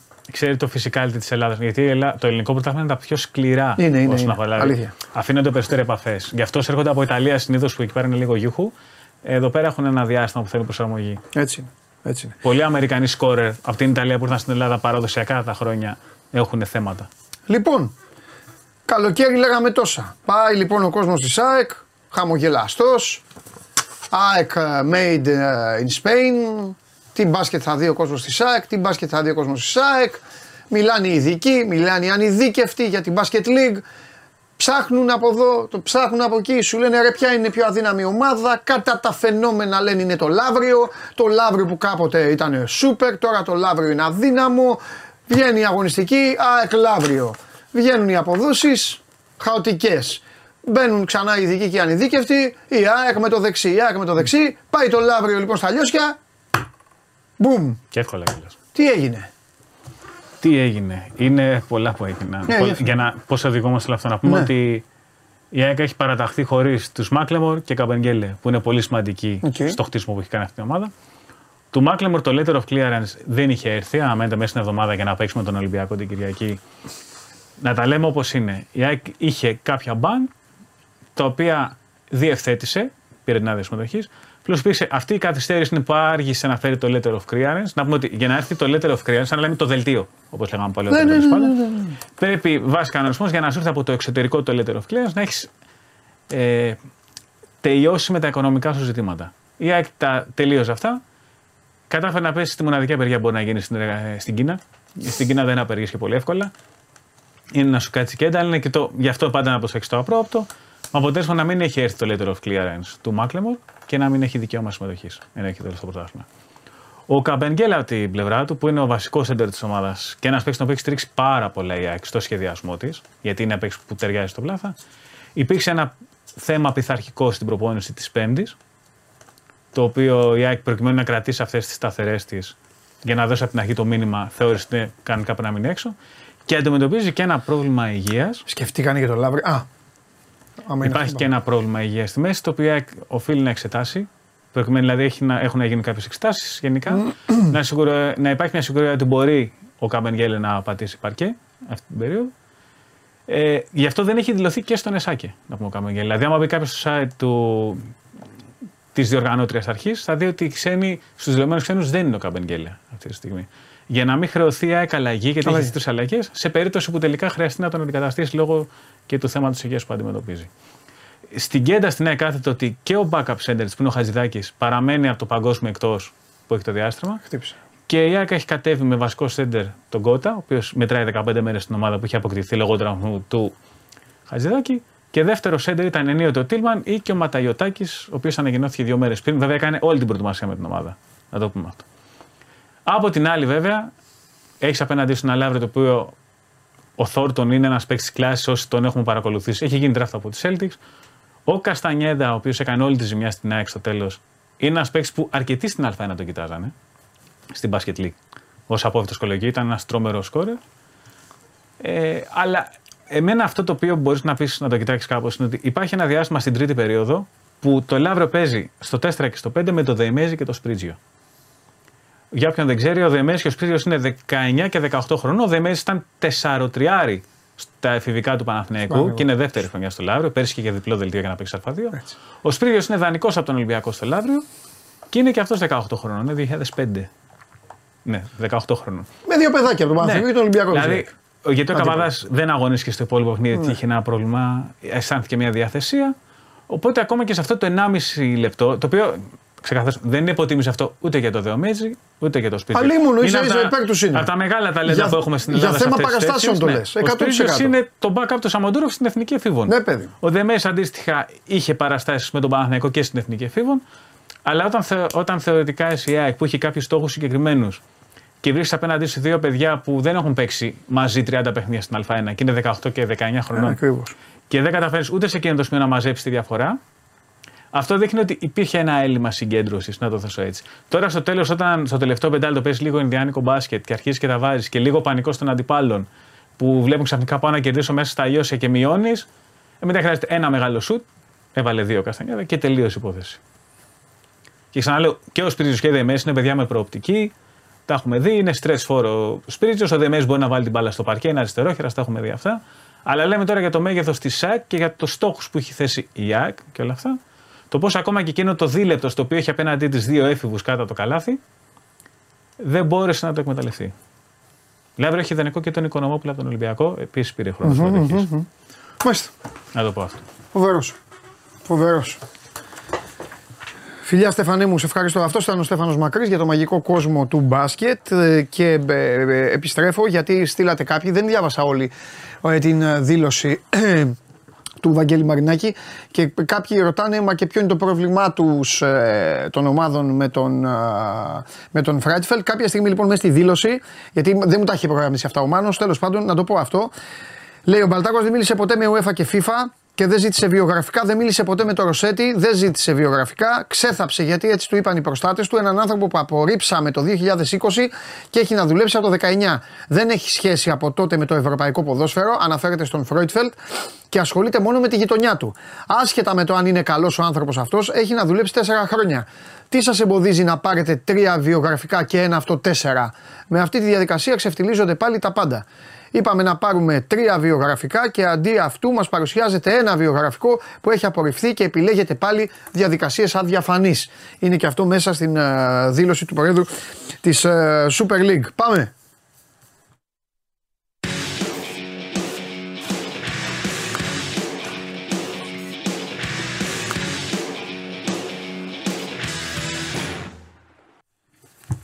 Κατά τα άλλα έχει, τι έχει, Κολάκια. Για όλους. Ή θα το λες κανονικά το μότο που έχεις βγάλει ή θα με, με Ε, τώρα πρέπει να ταλαιπωρείς. το λένε οι άλλοι, αφού εγώ το είπα μια φορά. Α, εντάξει, εντάξει, εντάξει. Τι γίνεται; Καλά εσύ. καλά.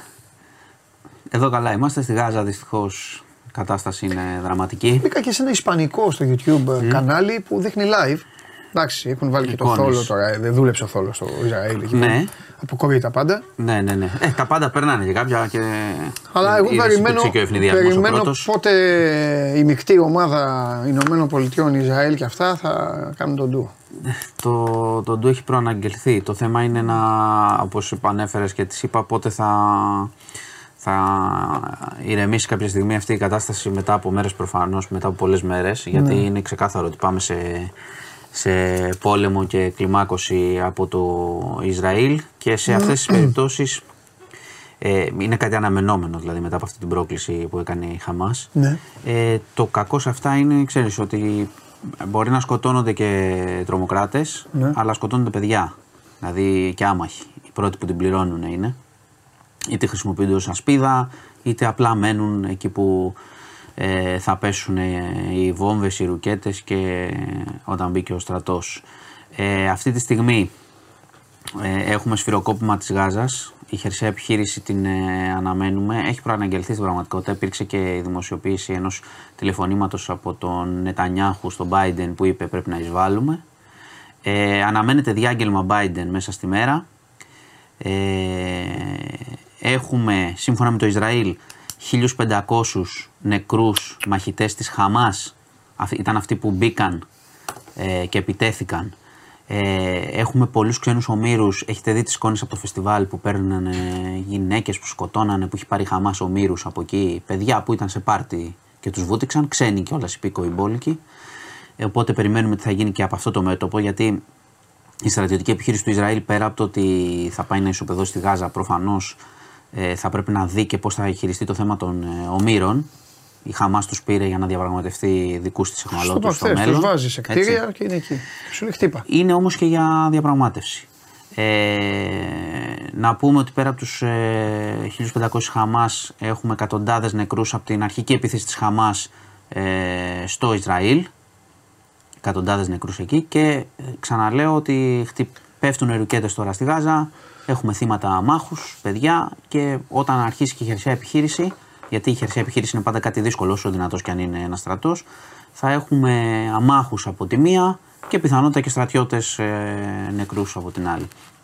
Ε, γίνονται εκκλήσεις τώρα να υπάρξουν διάδρομοι για να φύγουν οι άμαχοι με κάθε τρόπο. Εντάξει, όταν μιλάει ο στρατός δυστυχώς αυτά δεν ε, τηρούνται και επίσης υπάρχει μετά από αυτό την επίθεση της Χαμάς, γιατί αυτά θα μελετηθούν και στο μέλλον, ποιοι τι ήξεραν, ποιος ήξερε, πώς έγινε η επίθεση, από ποιον, ε, ποιος τη στηρίζει τη Χαμάς, αφανώς. Ε, υπάρχει ένα κλίμα, ανα- όπως καταλαβαίνετε στο, στο Ισραήλ, ε, κλίμα εκδίκησης, αναμενόμενο. Εννοώ και στον κόσμο. Οπότε πάμε για ένα πόλεμο αρκετών ημερών, από ό,τι φαίνεται, με πάρα, με πάρα πολλά θύματα. Και, και αμάχους πολλούς, έτσι φαίνεται. Γιατί το Ισραήλ τώρα θα χτυπήσει μετά από αυτό που έγινε, χτυπήθηκαν άμαχοι εντός του Ισραήλ, θα χτυπήσει και ό,τι γίνει. Έτσι, α- αυτή είναι η κατάσταση αυτή τη στιγμή. Λοιπόν, για να γυρίσουμε στα, στα δικά μας, είχαμε ένα πολύ περίεργο περιστατικό στο Παλαιό Φάληρο, έξω από το κολυμβητήριο, ένας οδηγός ε, αυτοκινήτου, μάρκας Ford, το λέω για τον ψάχνουν, κατέβηκε από το αυτοκίνητο, δεν ξέρουμε τον λόγο, και χτύπησε έναν 11χρονο. Ε, Τον χτύπησε, μπουνιές, κλωτσιές κτλ. Μπήκε στα μάξι, έφυγε. Το παιδί ήταν σοκαρισμένο, ειδοποίησε τους γονείς. Έχουν καταθέσει μήνυση, πήγανε οι αστυνομικοί αυτά στην ασφάλεια κλπ. Και τον ψάχνουν. Δεν ξέρω ακόμα τον λόγο, τον έχω, έχω ρωτήσει δηλαδή τι έγινε, πώς έγινε, θα μάθουμε λογικά. Θα πει, θα πει το παιδί κάτι ή αλλιώς είναι πολύ περίεργη αυτή η επίθεση που έγινε. Ε, πιστεύω μέσα στη μέρα θα, η αστυνομία ίσως βγάλει περισσότερο άκρη. Ακόμα δεν έχουμε κάτι σε σύλληψη κτλ. Έφυγε ο οδηγός, έριξε τις μπουνιές και έφυγε. Ε, στη Βούλα έχουμε. Α, εύκολα αυτά βρίσκονται. Νομίζω εντάξει, θα, δεν, δεν το Σχολείο θεωρώ ως μυστήριο. που αν δεν το θεωρώ ως παιδί έχει μυστήριο, θα- καμιά, κανένα πρόβλημα με κανέναν άλλον, να τους κόντρα κάνει και τα μπαμπάς. λοιπά, και- Μπορεί α, οτιδήποτε, α, ναι. α, Δεν τα- ξέρω, θα το τα βρουν. βρίσκει αυτές. Θα το βρουν. Ευχαριστώ, Ε, ευκολάκια. Βούλα είχαμε τα, συγκεκ- τα συνηθισμένα μας, όχι στη Βούλα, γενικότερα σε όλη τη χώρα. Δέκα άτομα επιτέθηκαν σε τρεις ανήλικους ε, ξύλο και κλοπές. Τους πήρανε χρήματα. Ε, έφτασαν Δίας εκεί. Άρχισε κυνηγητό. Διέφυγαν, έπιασαν έναν ε, 16χρονο. Ε, ελαφρά τραυματίε οι τρεις. Δεν είχαμε κάτι πολύ σοβαρό, αλλά συνεχίζεται αυτή η ιστορία με ανήλικους να χτυπάνε ανήλικους ε, κατά ομάδες. Μακελιός στη Λούτσα. Είχαμε προφυλακή, προφυλακίστηκαν οι δύο. Αφού βλέπουν αυτά τα βίντεο κλίπ, ρε, αυτές τις μουσικές, τι μόδες και αυτά. Το- αυτά δεν ξέρω κάνουνε, πού ξεκινάει, το αυτά έχουμε πολύ λανσάρουνε, αναλύσει τώρα. Αυτά λανσάρουν, αυτά βγαίνουν και κάνουν. Καλά, εντάξει. Και, και Ε. παλιά παίζαμε. Εντάξει, δεν, ξέρεις τι, δεν το δέχομαι πολύ αυτό. Παίζουμε, Παλιά τι; παίζουμε και video Ε, games. πέφταν δύο φάπες στα μπουζούκια Ε, παλιά, παίζουμε και και τι video έγινε; games πολεμικά. Δηλαδή να πάμε να δούμε, ξέρω εγώ, πολεμάμε. Εντάξει, είναι, αυτό είναι από το σπίτι. Είναι Ναι, όλοι. αλλά παλιά δεν κρυβόσουν με παρατσούκλια και έστελνες πίσω από το πληκτρολόγιο, έκανες το μάγκα. Ε, εντάξει, καλά. Και τώρα ραντεβού, τα ραντεβού φυσικά Τα γίνονται. αφιέβεσαι τώρα. Η εποχή τώρα έχει διαβρωθεί τώρα. Αυτό εδώ μιλάμε για τέτοιο. Είναι μεγάλο, είναι πρόβλημα πάντως γιατί είναι συχνό φαινόμενο και ξαναλέω, ε, το συζητάμε, πε- το περνάμε έτσι όταν δεν έχουμε τραυματισμό. Άμα πέσει το ρεύμα και δεν έχουν υπολογιστές και αυτά, όλοι κύριοι θα γίνουν. Στο λέω εγώ. Στο λέω Χαλάσου και τα εγώ. φαγητά. Λοιπόν, Ε, ναι, αυτό. ε, που πεινάμε. Ε, Μακελιό στη Λούτσα. Οι δύο οι Τούρκοι που είχαν συλληφθεί απολογήθηκαν. Προφυλακιστέ, εντάξει, προφανώς. Ναι. Ε, αρνήθηκαν τις κατηγορίες. Ο ένας ο ένας από αυτούς μάλιστα λέει ότι δεν ήταν καν εκεί. Ο 28χρονος δεν ήταν καθόλου στο σημείο. Ο άλλος έχει παραδεχτεί ότι ήταν γιατί ήταν ο οδηγός του οχήματος των ε, ανθρώπων που σκοτώθηκαν. Αλλά λέει είναι φίλοι μου και ότι κατάφερε να διαφύγει και ότι έχει έγγραφα που αποδεικνύουν ότι ε, είναι, είναι φίλος και δικός τους. Ξαναλέω ότι είχε στηθεί η παγίδα στους ε, ανθρώπους που εκτελέστηκαν εκεί. Ναι. Έτσι. Οπότε το κατηγορητήριο λέει ότι αυτός τους οδήγησε στην παγίδα. Ε, στη φυλακή και οι δύο και θα συνεχιστεί γενικότερα η έρευνα γι' αυτό γιατί μπορεί να έχει και άλλα επεισόδια γενικότερα αυτό το θέμα των συμμοριών των Τούρκων. Ε, σε πάω τώρα Ηλιούπολη. Ε, έχουμε μια, τη σύλληψη ενός οδοντιάτρου 51 ετών.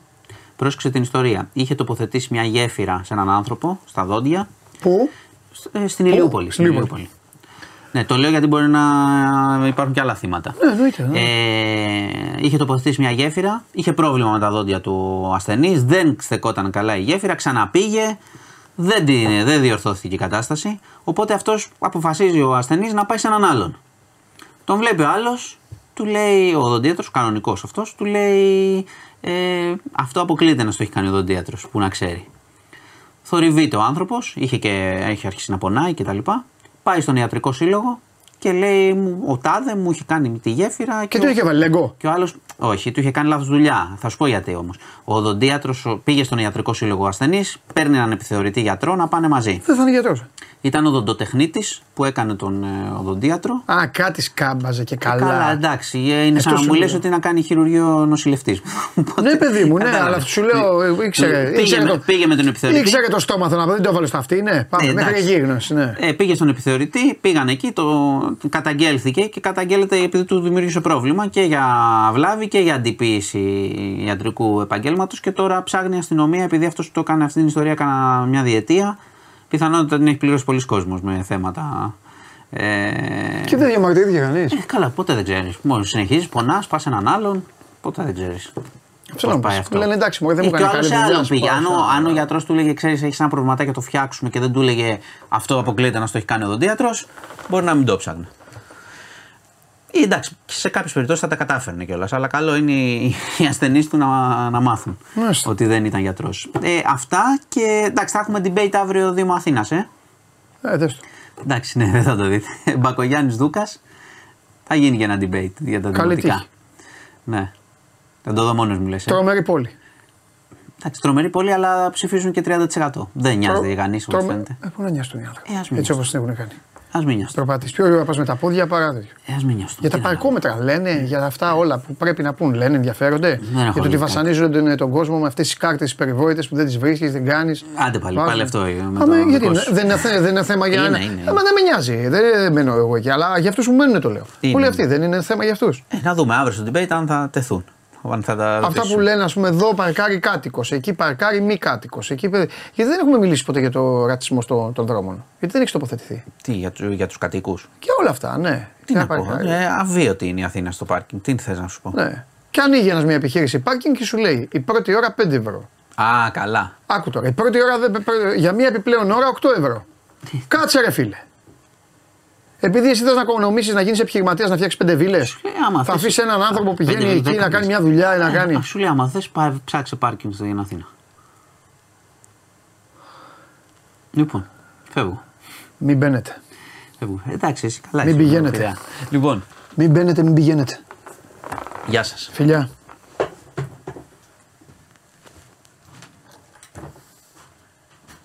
Ε, Χρήστο Καμπύλη, Χρήστο Καμπύλη δεν ξέρεις τι σου γίνεται πλέον. Αυτό να ξέρεις. Δεν ξέρεις τι σου γίνεται, όπως το λέω.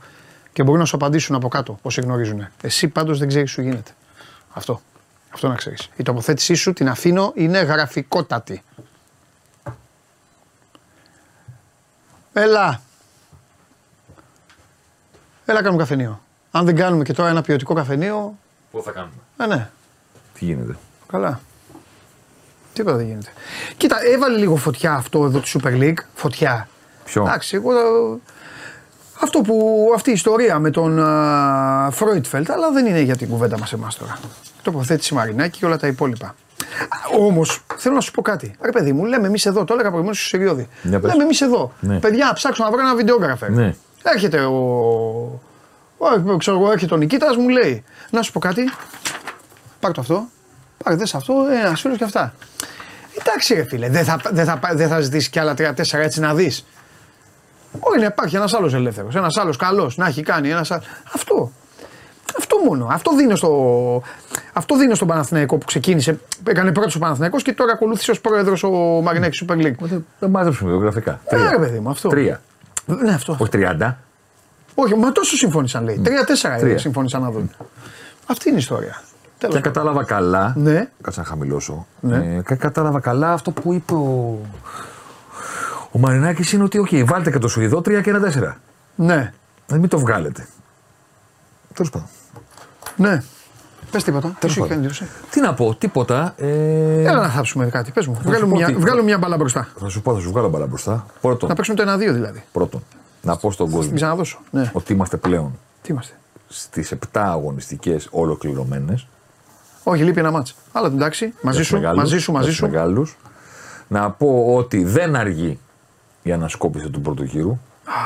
ότι μέχρι τότε θα πετάω τίποτα τυράκια όπως έκανα πέρυσι που σου έλεγα αμάν αυτά που βλέπω από την ΑΕΚ δεν υπάρχουν αλλά δεν τα είχα βγάλει γιατί το σωστό είναι 13 αγωνιστικές να παίξουν όλοι με όλους από εδώ και πέρα θα πετάω τυράκια Ναι.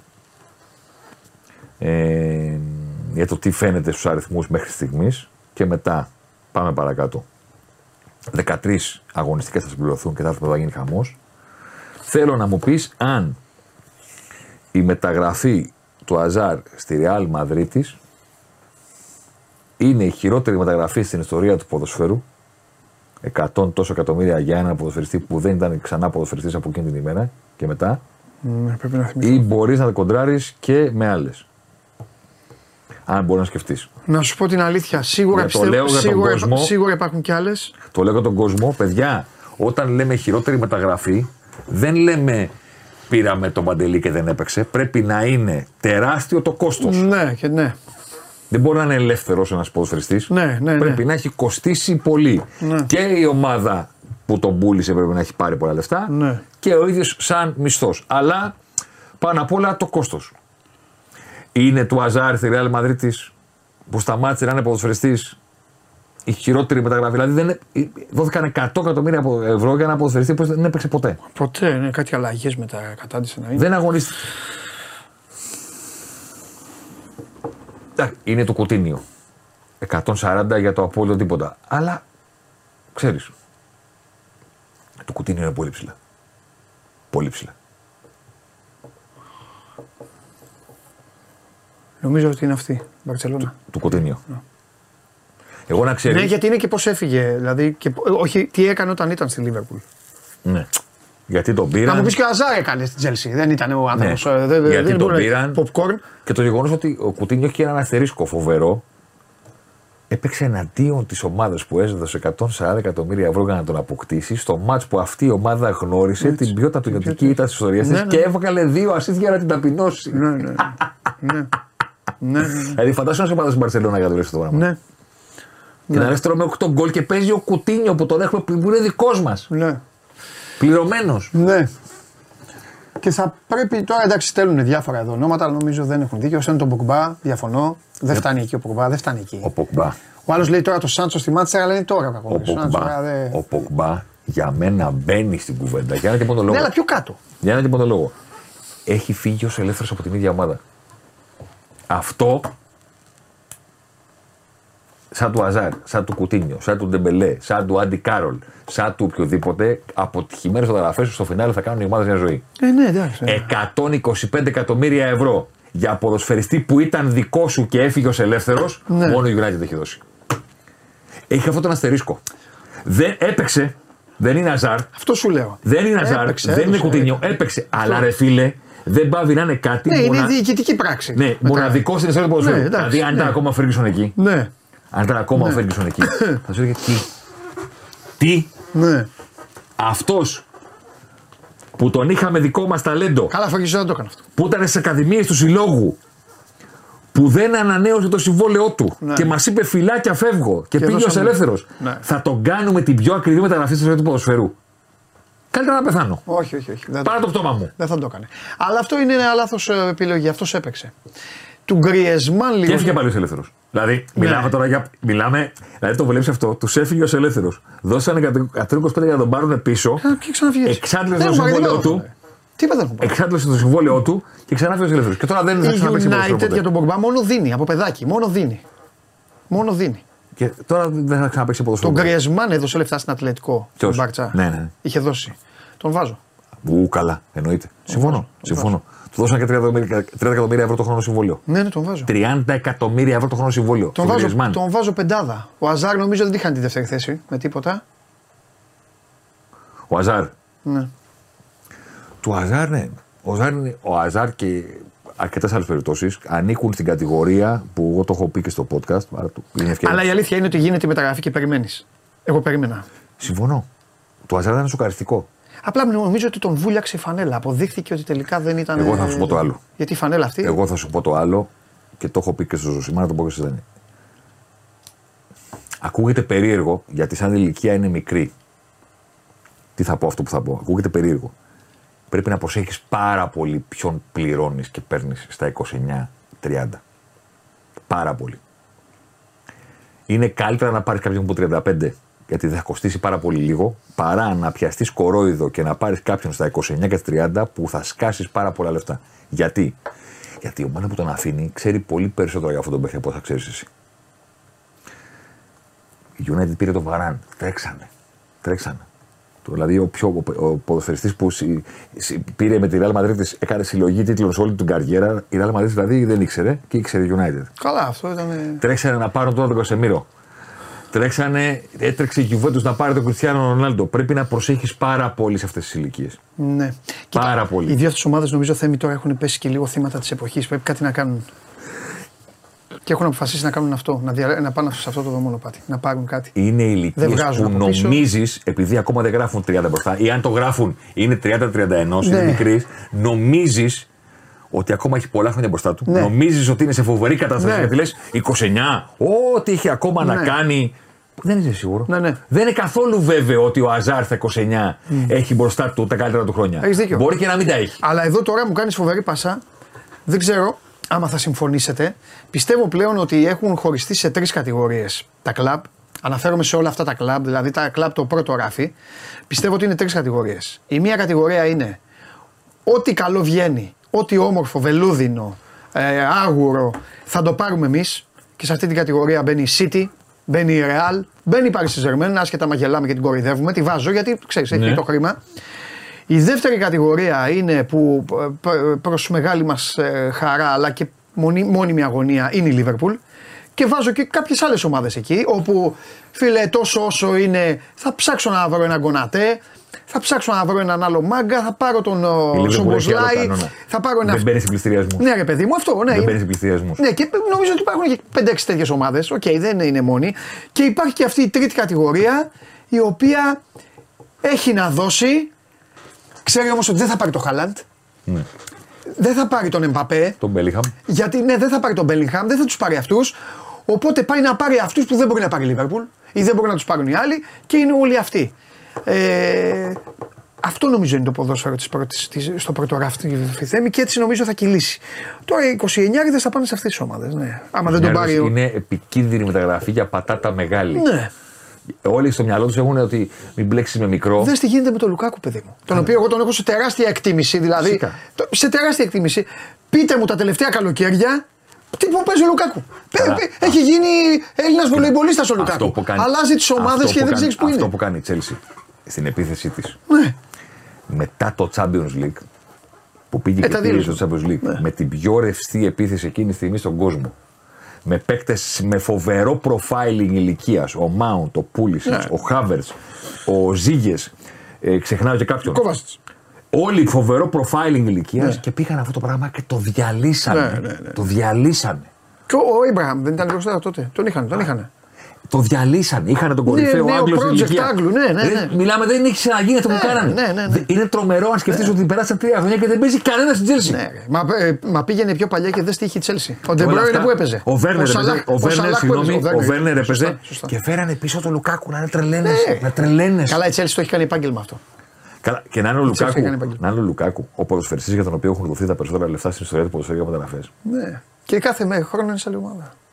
Το οποίο για μένα λέει πολλά για το ότι κανένας δεν ήθελε να τον κρατήσει πάρα πολύ. Γιατί όλοι λένε Ναι. ότι δεν είναι μόνο ότι γυάλιζε σε κάποιους και τα σκάγανε. Είναι ότι και κανένας δεν ήθελε να τον κρατήσει. Ε, Έχεις δίκιο. Γιατί άμα κάποιος γούσταρε κιόλας θα δίνει. Αυτές οι Ναι. ομάδες έχουν. Θα έλεγε πού πας; Άντε εδώ. Εδώ. Ρήτρα. Κανένας δεν ήταν αρνητικός στο να πει ναι, μωρέ, άμα μας σκάσετε θα τον πάρετε. Ναι, ναι, ναι. Κανένας. Κανένας δεν είπε όχι, παιδιά, ο Λουκάκου δεν φεύγει. Ναι, ναι, ναι. Και όλοι κάποια στιγμή θέλανε να πάρουν αυτό το στοίχημα. Φοβερή περίπτωση ο Ναι. συγκεκριμένος ποδοσφαιριστής. Εν πάση περιπτώσει, ο Αζάρ ήταν περίπτωση που το κόψε στα 28-29, είναι τρομερό. Αλλά στην πραγματικότητα η ακμή του ήταν πριν. Φοβερά χρόνια στην Premier League. Ναι. Φόβος και τρόμος. Ειδικά για τη Liverpool που με κάποιο τρόπο έβρισκε σε κάθε μάτι να βάζει ένα εκπληκτικό γκολ στη Liverpool. Κούμπονε. Ένα τρομερό πράγμα. Πώς έπαιζε στο 42 εναντίον στη Liverpool και έκανε όργια, όργια. Ε, 28-29 σταμάτησε 32. Τον κατάπιε μεταγραφή αυτή.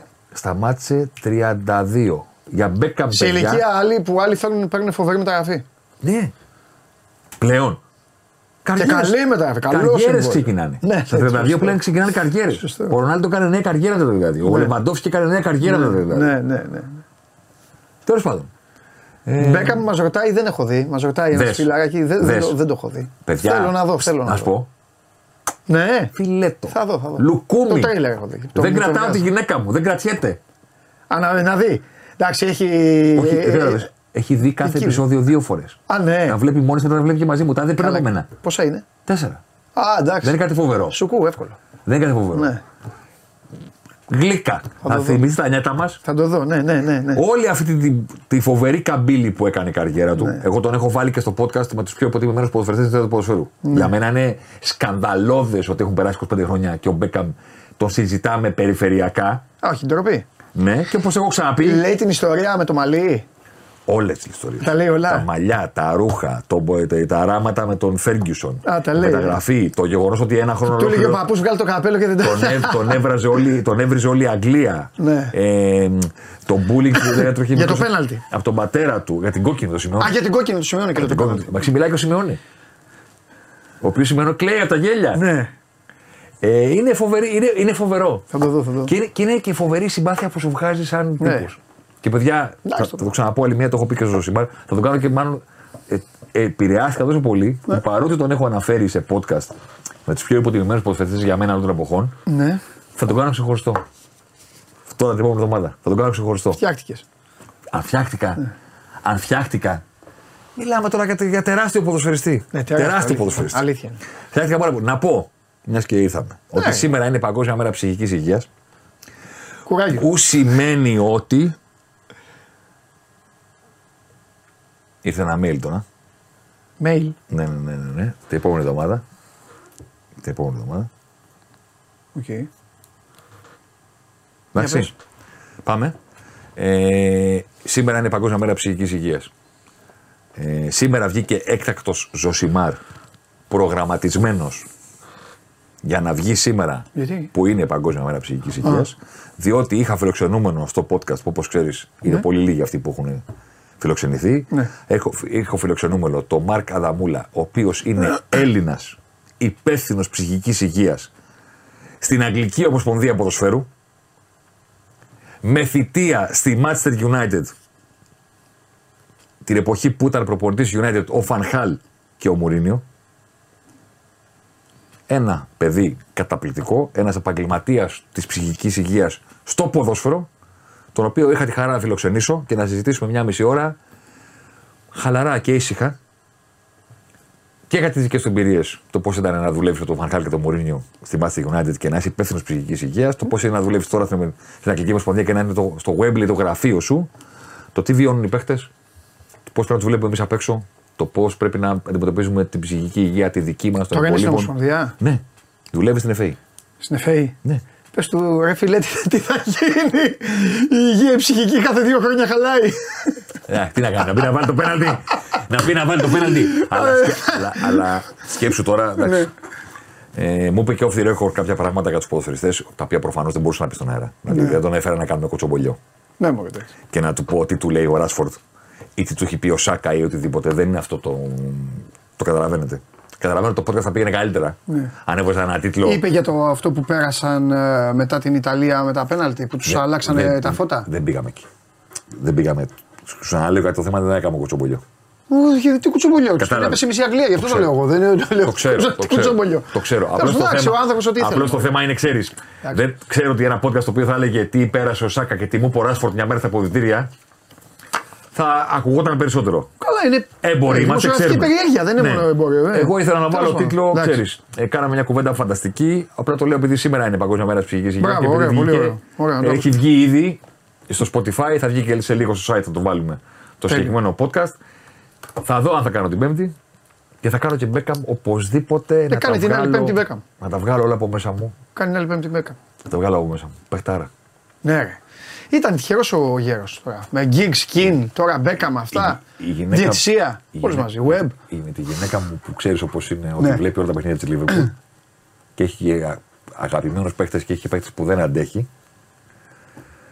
Μου λέει τι είναι αυτό το πράγμα; Του λέω τόσο παιχτάρα ήταν αυτός. Της λέω, Ναι. ο Μπέκαμ έτρεχε σαν το Χέντερσον. Δούλευε. Γιατί όλοι νομίζουν ότι ο Μπέκαμ ήταν ε, τέτοιο. Ε, πώς, μωρέ, μα δεν Έτρωγε μπορούσα να- όλο το γήπεδο σαν τον Χέντερσον και είχε το πόδι του Αλεξάνδρ Άρνολντ. Ε, ναι, αυτό. Αυτό ήταν. Και σαν τον Μπέκαμ δεν υπήρχε κανένας εκείνη την Εντάξει. εποχή. Και είχε και μπράβο του, είναι μάγκας μεγάλος γιατί είχε και το πακέτο. Ομορφόπεδο, το μαλλί του, το έτσι. Είχε και Πακέτο. αυτά. Πακέτο. Ήταν πακέτο. Δεν, τύπος. δεν έχουν ξαναγίνει αυτά. Ευλογημένος. Δεν έχουν ξαναγίνει Βέβαια. αυτά. Σπα- ε, Spice Boy. Πώς, πώς. Ε, Σοβαρό Spice. Λοιπόν, αυτά με το Θέμη Κέσσαρη και το πολύ ενδιαφέρον podcast για την ψυχική υγεία. Γι' αυτό φροντίστε και τη δική σας ψυχική υγεία και πάνω απ' όλα καθίστε ήσυχοι, γιατί δεν φταίει γιατί σε τίποτα η δική μου ψυχική υγεία με όλους εσάς. Εντάξει, πάμε.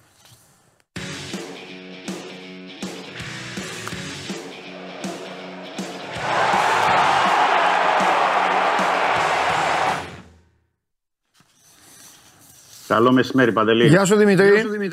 Τι γίνεται, Καλά, καλά, εσύ πώς είσαι; Καλά. Λοιπόν, ήρθε λίγο αυτή η ιστορία με τον Φρόιτφελτ να τα, να τα αράξει. Λίγο να κουνήσει λίγο τα, τα νερά, τα ήσυχα και ήρεμα. Έως πολύ θα έλεγα. Ναι. Για πες λοιπόν. Ε, να πω ότι μια που ξεκίνησε από αυτό το θέμα, ε, η θέση του Ολυμπιακού ήταν ξεκάθαρη από την ε, αρχή και η θέση δηλαδή έτσι και αλλιώς του Πρόεδρου του Ολυμπιακού και Πρόεδρου του Super League του Βαγγέλη Μερνάκη.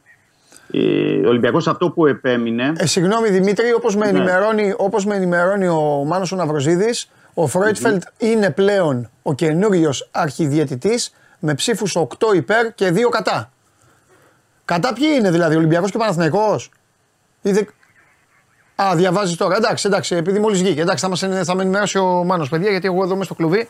Έλα, Δημήτρη μου, για πάμε. Λοιπόν, ο Ολυμπιακός ε, εξ αρχής είπε ότι αυτό που είχε αποφασιστεί στη Λίγκα, δηλαδή να είναι τρεις υποψήφοι ε, αρχιδιαιτητές με βιογραφικά, όπως είχαν συμφωνηθεί από όλες τις ομάδες στην ε, Super League, για να έρθουν στο τραπέζι να αξιολογηθούν και να μπορέσουν να καταλήξουν τον ε, καταλληλότερο. Ε, η τοποθέτηση που υπήρξε από πλευράς Βαγγέλη Μαρινάκη είναι ότι κρατάμε τον Φρόιτφερτ, ε, τον Σουηδό και να έρθουν ακόμα τρία βιογραφικά στην ε, τοποθέτηση που έ- έγινε στην Επιτροπή Επαγγελματικού ε, Ποδοσφαίρου να έρθουν ακόμα τρία βιογραφικά ώστε να γίνει αξιολόγηση όπως εξ αρχής είχε συμφωνηθεί α, από όλους. Ε, εκεί αντέδρασε ο Βαγγέλης Μπαρνάκης, είπε ότι εφόσον δεν έχουν έρθει αυτά τα τρία βιογραφικά επιπλέον μαζί με τους Σουηδού, ε, δεν ε, προχωράει η συζήτηση. Ε, Τώρα, όπως με ενημερώνει είπες ο πριν από Μάνος, λίγο, ε, ε, είπες- ναι. όντως Παναθηναϊκός και Ολυμπιακός ε, ήταν ε, τα δύο κατά. Ναι, στην ναι, Επιτροπή ναι. Επαγγελματικού. Πάμε, πάμε Δημήτρη μου. Ήταν, ήταν οι δύο που ήταν αντίθετοι με τη διαδικασία. Επί της διαδικασίας. Ναι. Ε, εγώ και όχι ε, ε, επί του προσώπου. Γιατί, Ναι, ναι, το Μα- ξεκαθάρισαν. Ναι, ναι, ναι. Ότι Ναι, ήταν ναι. μόνο ένα βιογραφικό. Μπράβο. Ναι. Και η, η ουσία δεν ήταν ότι ήταν εναντίον του Σουηδού. Ήταν ότι μαζί με τον Σουηδό. Βάλε βάλτε κι άλλα άλλους. τρία βιογραφικά. Ναι. Ναι. βάλτε κι άλλους ώστε να γίνει η τελική επιλογή. Ναι. Τώρα, όπως είπες πριν λίγο και ενημέρωσε και ο Μάνος, ότι ε, ανακοινώθηκε ο Σουηδός αρχιδιετή. Τώρα δεν ξέρω αν θα υπάρξει νέα αντίδραση στη συνέχεια. Αν έχει νέα αντίδραση, ναι. αν υπάρξει κάτι περισσότερο από πλευράς του Ολυμπιακού, θα μπορούμε να το πούμε. Απλά ε, να διευκρινίσουμε τι ακριβώς είχε γίνει σε ό,τι αφορά τον Ολυμπιακό και την ε, θέση που πήρε. Ε, γιατί θέλησε να, τηρηθεί, ε, να τηρηθούν όσα είχαν συμφωνηθεί στη Super League από όλους. Και έγινε και μια προσωπική, προσωπική. Έγινε και μια επίθεση εναντίον του Τάκη Μπαλτάκου, του Προέδρου της ΕΠΟ. ε, την ανέφερες και εσύ προηγουμένως μέσα στην τοποθέτηση του Βαγγέλη Μαρινάκη. Δεν νομίζω πως είναι... Και για την εθνική ομάδα έχει πει. Γιατί δεν την έχω διαβάσει όλη μωρέ. Λέει κάποια στιγμή λέει, ξεφτιλίζονται όλα όπως ξεφτιλίζουν την ΕΠΟ κάθε μέρα, όπως ξεφτιλίζουν την εθνική με τους Δημητριάδηδες και όλα τα υπόλοιπα. Όπως και στα Ναι. παιχνίδια και τις διαιτησίες που βλέπουμε και ξεφτιλίζεται το προϊόν ποδόσφαιρο. Και μετά λέει ο Μπαλτάκος είναι ένας λεκές για το ποδόσφαιρο και πλέον δεν μπορεί να καθαριστεί με τίποτε. Και τα υπόλοιπα. Ναι, ναι. Είναι η αναφορά γιατί αυτό λέω ότι είναι και επίθεση στην ΕΠΟ και στον, ε, ειδικά και στο πρόσωπο του Ναι. ε, Προέδρου του, ΣΕ- της ΕΠΟ γιατί έγινε και με αφορμή τον ε, αρχιδιαιτητή και με αφορμή κάποια άλλα πράγματα που συμβαίνουν συνέχεια. Μάλιστα. Μάλιστα. Ε, πιστεύω ότι ε, θα δούμε αν υπάρξει και συνέχεια μετά από αυτή την ε, απόφαση ανακοίνωση ουσιαστικά ε, για τον ε, Σουηδό αρχιδιαιτητή και αν θα υπάρξει και γενικότερα ε, κάτι γιατί είχαν, ε, είχε υποθεί και στην ε, Super League στην τελευταία συνεδρίαση ότι θα πρέπει να υπάρξει ένας αρχιδιαιτητής που να συμφωνούν όλες οι ομάδες. Τώρα βλέπω ότι δεν συμφωνεί ο, ο Παναθηναϊκός και ο Ολυμπιακός. Οπότε δεν ξέρω αν θα υπάρξει αντίδραση. Θα το δούμε στη συνέχεια. Ε, στα αγωνιστικά, αν θες να περάσουμε, να πούμε ότι επέστρεψαν στις προπονήσεις εχθές οι ποδοσφαιριστές του Ολυμπιακού. Μπήκε στις προπονήσεις ο Σκάρπα, ο οποίος είχε ένα μικρό τραυματισμό, άρα είναι στη διάθεση ε, του Μαρτίνεθ. Ε, καλύτερα είναι ο Φρέιρε, τον οποίο περιμένει ο Ισπανός για να τον έχει στη διάθεσή του στον τέρμι με τον Παναθηναϊκό. Θα τον βλέπουμε μέρα με τη μέρα πώς θα πηγαίνει. Καλύτερα είναι και ο Τιμπόρα. Και μπορούμε να πούμε ότι πλέον ε, αφού έχουμε και αυτό το δεκαήμερο μπροστά μας μέχρι τον τέρμι του Παναθηναϊκού και θα ακολουθήσουν και τα άλλα παιχνίδια. Ότι σιγά σιγά μπαίνουν και, είναι και θα είναι και έτοιμοι ε, μέσα σε επόμενες δύο εβδομάδες ο Μπιανκόν και ο Ρίτσαρτς, του τους, ε, τους οποίους δεν έχουμε δει μέχρι τώρα από τις ε, μεταγραφές. Είναι οι μόνοι δύο παίκτες από τις μεταγραφές που έχουν γίνει που δεν τους έχουμε δει να αγωνίζονται ακόμα για πολλούς λόγους. Γιατί ήταν ανέτοιμοι, γιατί είχαν τραυματισμούς από την περασμένη σεζόν. Ήθελαν την- το χρόνο τους για να μπουν και να είναι στο επίπεδο που τους θέλει ο Μαρτίνες. Ωραία. Για πάμε λίγο. Πρώτα απ' όλα λίγο για να, να τους ηρεμήσω λίγο. Συγγνώμη Δημήτρη μου εδώ, γιατί εγώ τους έχω βάλει και μέσα εδώ στο παιχνίδι. Είναι συμπαίκτες μου εδώ στο chat. Παιδιά, ακούστε να δείτε, μην τα παίρνετε όλα επί προσωπικού για τις ομάδες σας. Μην κολλάτε ταμπέλες. Οι ομάδες, η καθεμία κοιτάζει το συμφέρον της και η καθεμία κοιτάζει. Αυτοί είναι όλοι μαζί ένα συνεταιρισμός. Παίρνουν μαζί αποφάσεις. Μαζί ψηφίζουν, μαζί πορεύονται, μαζί παίρνουν τα τηλεοπτικά, μαζί παίρνουν τους χορηγούς, μαζί παίρνουν το ένα, παίρνουν το άλλο. Αν συμφωνεί μία εβδομάδα ο Πάοκ με τον Ολυμπιακό, αν συμφωνεί η ΑΕΚ με τον Παναθηναϊκό, κρεμάτε κουδούνια, αρχίζετε, λέτε αυτό, λέτε οι συνέτεροι, λέτε αυτό. Είναι ένας φίλος εδώ και είσαι και Πάοκ κιόλας. Είσαι εδώ, φίλε μου, καλέ. Εκτός άμα είσαι παιδάκι μικρό, δεν το λέω ηρωνικά, άμα δεν ξέρεις. Λες εδώ, πρόσεξε τώρα. Λες συνεταιράκια, ε, γράφεις τον λέω σαν παράδειγμα τώρα αυτόν τον άνθρωπο για να τον βοηθήσω να σταματήσει κιόλας. Ε, είναι πολύ φιλικοί για αιώνιοι, δεν είναι μεταξύ τους και αυτά. Το ότι συμφωνούν, το ότι σου λένε ένα βιογραφικό είδαμε, θέλουμε να δούμε άλλα- άλλα πέντε, δεν σημαίνει ότι είναι κολλητή. Γιατί με την ίδια λογική, αυτοί ξέρεις, θα σου πούνε. Θα σου πούνε ότι και εσύ είσαι κολλητός με μια ομάδα για την οποία προπονητή σου κάθε πέντε φορές την ημέρα λέει ότι του έχει κλέψει ένα πρωτάθλημα. Κατάλαβες, αγόρι μου γλυκό. Γι' αυτό ηρεμήστε, τον λέω σαν παράδειγμα το φίλο, ηρεμήστε, αράξτε πίσω, πιείτε κάτι να ηρεμήσετε. Σήμερα είναι η μέρα ψυχικής υγείας. Δείτε πιο όμορφα τη ζωή, διαβάστε και κανένα βιβλίο και εδώ καθίστε παρεούλα και πάνω απ' όλα ακούτε τι λέμε. Εντάξει; Α, μπράβο. Συνέχισε Δημήτρη, πάμε. Ο Ιμπόρα, τι περιμένουν για τον Ιμπόρα στον Ολυμπιακό; Ε, περιμένουν γιατί είχε το μυϊκό τραυματισμό. Ε, είχε χάσει τα τελευταία παιχνίδια, αλλά θεωρούν ότι θα είναι διαθέσιμος και ο, και ο Ιμπόρα ε, για τον ντέρμπι. Δεν θεωρώ ότι θα γίνουν πολλές αλλαγές μέχρι το ντέρμπι με τον ε, Παναθηναϊκό. Αυτό το μόνο που θα μπορέσει να καταλήξει στη τελευταία 24 ώρα είναι σε τι κατάσταση θα είναι ο Ελκαμπή. Γιατί ο Ελκαμπή, να θυμίσω ότι έχει πάει στην Αφρική, με το, παίζει με το Μαρόκο και με την ακτή Ελεφαντοστού και με την ε, Λιβερία και θα έρθει 3-24 ώρα πριν το ντέρμπι με τον Παναθηναϊκό. Άρα θα πρέπει να δει σε τι κατάσταση θα είναι ο Μαροκινός, αν είναι κουρασμένος, δεν είναι, αν είναι όλα καλά. Σε τι κατάσταση θα είναι ο Γιώβετιτ που θα έχει παίξει με το Μαυροβούνιο, σε τι κατάσταση θα είναι ο Σολμπάκεν. Ε, Πώς μου το πήγες εκεί, ρε. Εγώ για τον Ιμπόρα γενικά σε ρωτάω. Με κόλλησες τώρα, με Ιμπόρα- τρέλανες. τον, τον Ιμπόρα είπα. δε- στο- Όχι, ρε, γενικά σε ρωτάω. Ο Ιμπόρα είναι καλά, θα παίξει τον Ολυμπιακό, θα κάνει. Αποκτήθηκε βράχος, ψηλός, ομορφόπεδο, γερά, έχει χάσει θέση βασικού. Μπαίνει, φαίνεται λίγο αργούτσικος. Αυτό σε ρωτάω.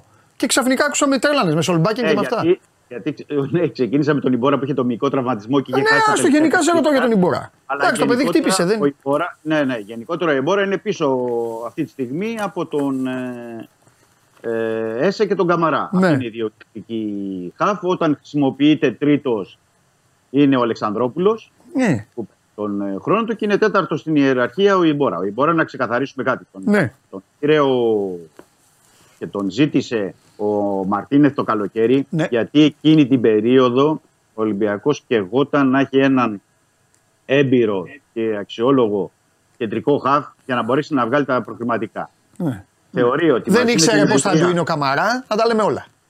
Βέβαια, βέβαια, βέβαια. Δεν Ναι, υπήρχε λοιπόν, έσε. Δεν ξέραμε, δεν ξέραμε τότε αν θα έμενε κιόλας ο Δεν Καμαράς. υπήρχε ΕΣΕ Ναι, και ο Αλεξανδρόπουλος, όπως έλεγε ο Αρναούτογλου, θα πήγαινε στην ΑΕΚ. Αυτή δεν ήταν η πραγματικότητα. ναι. ναι. Και Ωραία. για τον Καμαρά να προσθέσω ότι μπορεί να ερχόταν πρόταση να απολυθεί. Δεν το ξέραμε τότε. Ναι. Ήταν καλοκαίρι ακόμα. Δηλαδή Ναι. ο Καμαρά είχε διάφορες κρούσεις.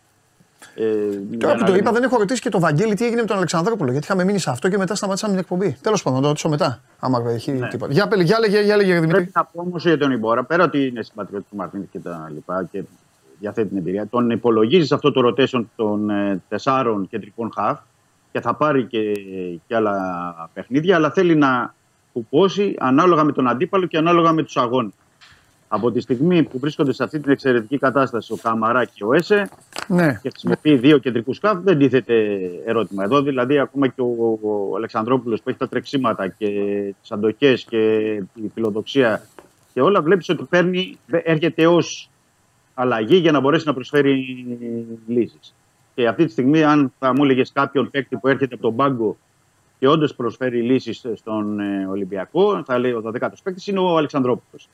Δηλαδή, συνήθως όταν γίνονται οι αλλαγές, περισσότερα πράγματα ε, παίρνει ο Μαρτίνεθ από τον Αλεξανδρόπουλο από τις άλλες αλλαγές του και εννοώ είτε τον Σκάρπα, είτε τον Σολμπάκεν, είτε ε, άλλα παιδιά που χρησιμοποιεί.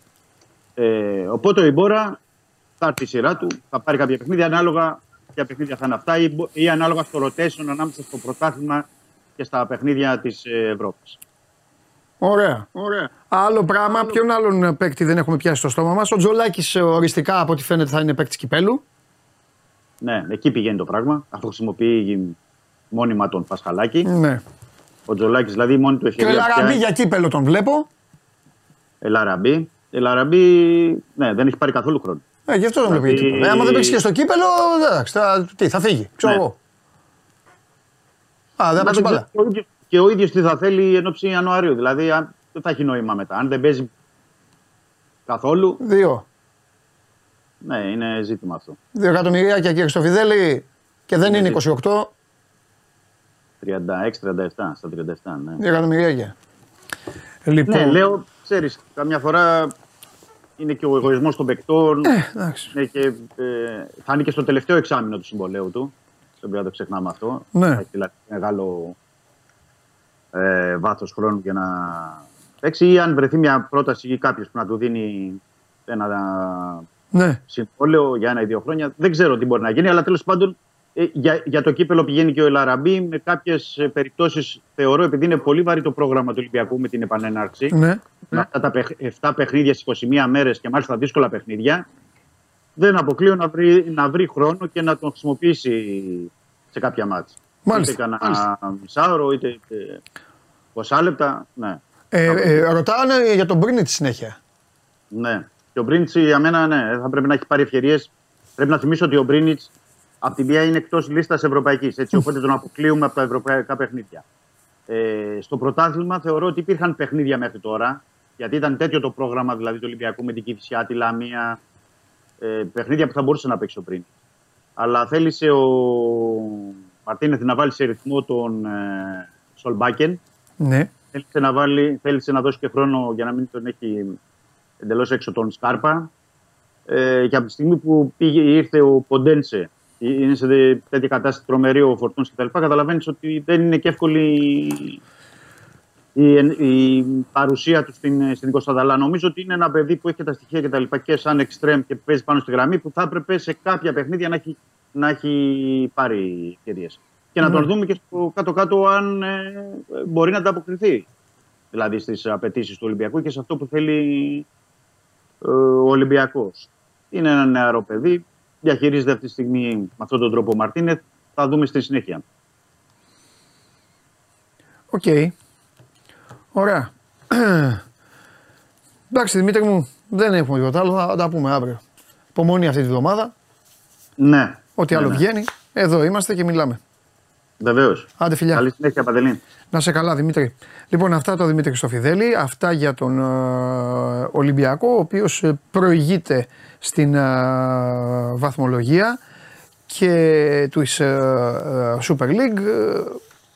Ε, έχει ξεκινήσει με μία ήττα και μία ισοπαλία της υποχρεώσεις του στο Europa και έχει αυτό το διάστημα με τους παίκτες που βρίσκονται στον Ρέντιο Μαρτίνεθ να εργαστεί ακόμη περισσότερο. Λοιπόν, πάρτε μια ανάσα για να πάμε γιατί έχουμε χρωστούμενα από χθες. Πάμε. Κατέβασε το νέο app του Sport 24 και διάλεξε τι θα δεις. Με το My Sport 24 φτιάξε τη δική σου homepage επιλέγοντας ομάδες, αθλητές και διοργανώσεις. Ειδοποιήσεις για ό,τι συμβαίνει για την ομάδα σου. Match Center, Video Highlight, Live εκπομπές και στατιστικά για όλους τους αγώνες. Μόνο αθλητικά και στο κινητό σου με το νέο Sport 24 app. Κατέβασέ το.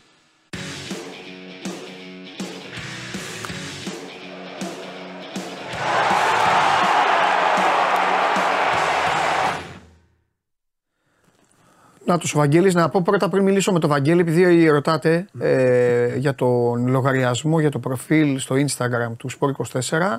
Υπάρχει ένα τεχνικό πρόβλημα, υπάρχει ομάδα, δεν ε, το, δεν το δουλεύουμε εμείς, εμείς έχουμε τους δικούς μας λογαριασμούς. Υπάρχει ομάδα στην εταιρεία η οποία ασχολείται, έχει επικοινωνήσει ε, με τους α, αρμόδιους στο Instagram και κάποια στιγμή θα λυθεί το πρόβλημα. Έλα Βαγγέλη, όλα καλά; Καλά. Ωραία. Ωραία. Λοιπόν, ε, για, πα- ρε Βαγγέλη, επειδή το, το θυμήθηκα προηγουμένως, πήγε εκεί η κουβέντα. Θυμάσαι ε, και το είχα απορία μετά το καλοκαίρι, αλλά δεν είχαμε εκπομπή. Με τον Αλεξανδρόπουλο. Τι έγινε από πλευρά ΣΑΕΚ; Θυμάσαι που είχαμε κάνει μια κουβέντα και μου έλεγες Βέβαια. είναι καλό, είναι εκείνο και δε. Και όχι τίποτα άλλο. Μου στέλναν και φίλοι της ΣΑΕΚ, μου λέγανε ρώτα το Βαγγέλα, εγώ το ξέχανα συνέχεια. Ναι, κοίτα, ε, έφτασα κοντά. Ναι. Έφτασα κοντά. Είχε γίνει συζήτηση ε, και με τη Sporting και για τον τρόπο και για δανεισμό ε, με οψιόν αγοράς, ίσως και για αγορά. Αλλά είχε πολύ ψηλά τον πύχη η Sporting, οπότε δεν νομίζω να έφτανε η Άξα αγορά. Αλλά τέλος πάντων είχε βρεθεί ένα πλαίσιο συνεργασίας και με τον παίχτη. Γιατί αυτό που ήξερα εγώ από το ρεπορτάζ είναι ότι ο Αλεξανδρόπουλος είχε και εικόνα για το, το πώς τον προορίζει ο Αλμέιδα. Ναι, γιατί θυμάμαι που σου έλεγα ρε Βαγγέλη, πού θα παίξει εκεί με τόσους και αυτά, Ναι, ναι, ναι, θυμάσαι; ναι. Ναι. Θα ήταν ένας επιπλέον χαφ τώρα. Κοίτα, δεν ξέρω τι ακριβώς έχει αναλύσει το παιδί. Κάποια Καλά, στιγμή ρε μπορεί να το παιδί πει μου, ο ναι. ίδιος. Είναι ωραία αυτά στην ιστορία, βγαίνουν αυτά πιο μετά. Ναι, ε, καλά εννοείται. Ε, αυτό που ξέρω ξεκάθαρα μετά είναι ότι δεν προχωρούσε και επέλεξε τον Ολυμπιακό. Ναι. Οκ. Ε, θεωρώ ότι είναι καθαρά θέμα επιλογής του παιδιού. Εδώ. Ναι, ναι, ναι, ναι, ναι. Έτσι, είχε φτάσει σε ένα σημείο η κατάσταση, ήξερε ο Αλεξανδρόπουλος τι θέλει η ΑΕΚ από εκείνον, ποιο ρόλο θα έχει στην ομάδα. Ε, τώρα τι μεσολάβησε και επέλεξε τον Ολυμπιακό, θες περισσότερα χρήματα, θες ότι του είπαν ότι θα παίζει πιο πολύ, δεν ξέρω τι. Πάντως τέλος πάντων ε, δεν προχώρησε γιατί ήταν μια δι- καθαρά επιλογή του ποδοσφαιριστή. Οκ. Γιατί να το λέμε, αυτή είναι η αλήθεια. Οκ, ναι, ρε, σιγά. Εντάξει. Τέλεια. Λοιπόν, πάμε, τι γίνεται, πώς είναι η ομάδα τώρα, έχουμε να τα πούμε εμείς τώρα δύο-τρεις μέρες. Πώς είναι, Καλά ποιοι είναι η ομάδα. λείπουν τώρα, τι. ε, Πολύ, πολύ. Είναι 12 διεθνείς. Α, λείπει μισή ομάδα δηλαδή, ε. Λείπει, λείπει κόσμος. Δηλαδή, κάτσε να σου πω κιόλας: Γαλανόπουλος, Μάνταλος, Ρότα. Έτσι, διεθνή με την εθνική. Πινέδα, Χατζησαφή, Μοχαμάντι, Γκατσίνοβιτς, Κάλεν, Βίντα, Μουκουντί, Ζίνι, Σιμάνσκι. Όλοι είναι της πρώτης ομάδας. Είναι το Χρυσόπουλο που είναι ο 12ο. Ε, εντάξει, που και αυτός της πρώτης ομάδας παίκτης είναι, απλά οκ. Ε, δεν παίζει συχνά ή Ναι. σχεδόν ποτέ. Ναι. Ε, είναι ναι, 12 απουσίες από την προπόνηση καθημερινά για να κάνεις μια δουλειά. Γιατί καλό είναι να λέμε Α, ευκαιρία τώρα ο προπονητής να έχει χρόνο να δουλέψει τις ατέλειες. Ε, δεν είναι τόσο απλό. Όταν λείπουν τόσοι διεθνείς και το πρόβλημα το μεγάλο της ΑΕΚ θα είναι το Γενάρη. Εντάξει, τρέχουμε τώρα. Ναι. Αλλά δεν είναι και Όχι, δεν μακριά. πειράζει να το πούμε. Αφού τώρα έτσι κι αλλιώς αυτές τις μέρες. Άμα φύγει ο Μουκουντί, ε, φύγει ο Ζίνι, φύγουν οι δύο Ιρανοί, ε, το μεγαλύτερο πρόβλημα. Εντάξει, πήρε στο Περιάεκ, θα καλυφθεί. Θα μπορεί να περιμένει για λίγο το Μουκουντί, αν δεν έχει τραυματισμό κάποιος άλλος. Ε, έχει δείξει και ο Σιμάνσκι ότι μπορεί να βοηθήσει, άρα οκ. Αλλά αριστερά το πρόβλημα θα είναι μεγάλο γιατί θα λείπουν οι δύο Ιρανοί. Είναι και οι δύο εν ενεργεία διεθνείς και εκεί υπάρχει μόνο ο Πήλιο. Ή ο Κάλεν, ο οποίος όμως επίσης είναι βασικός. Γιατί έχει και. Έχει Πανασιατικό. Έχει, Έχει Πανασιατικό. Πανασιατικό. Ε; Ναι. Α, δεν το γνώριζα. Έχει Νόμιζα και ότι έχουν κύπελο μόνο. Αφρικής. Ναι, ναι, ναι, ναι, ναι. Α. Και τα δύο έχει. Και τα δύο. Ε. Νομίζω σ- συμπίπτουν κάποια στιγμή και χρονικά. Νομίζω ξεκινάνε και τα δύο Γενάρη και τελειώνουν Φεβρουάριο. Τώρα τα παιδιά θα το τσεκάρουν έξω και θα, θα βρουν και τις ημερομηνίες. Αλλά ναι, είναι ένα πρόβλημα αυτό αριστερά. Θα το δει η ΑΕΚ μπροστά τη. Βέβαια, υπάρχει και μεταγραφή. Έτσι. Η πιθανότητα μεταγραφής εννοώ. Ναι. Γιατί ούτως ή άλλως. Ε, να, τώρα το φέρει κουβέντα ένα θέμα που μπορούμε να πιάσουμε. Ούτως ή άλλως η ΑΕΚ το καλοκαίρι ε, για το καλοκαίρι, μάλλον δεν έχει συμβόλαιο με αριστερά μπακ. Λίγη και του Χατζησαφή, λίγη και του Μουχαμάντη. Ναι. Εντάξει, ο Χατζησαφή έχει το συν ένα.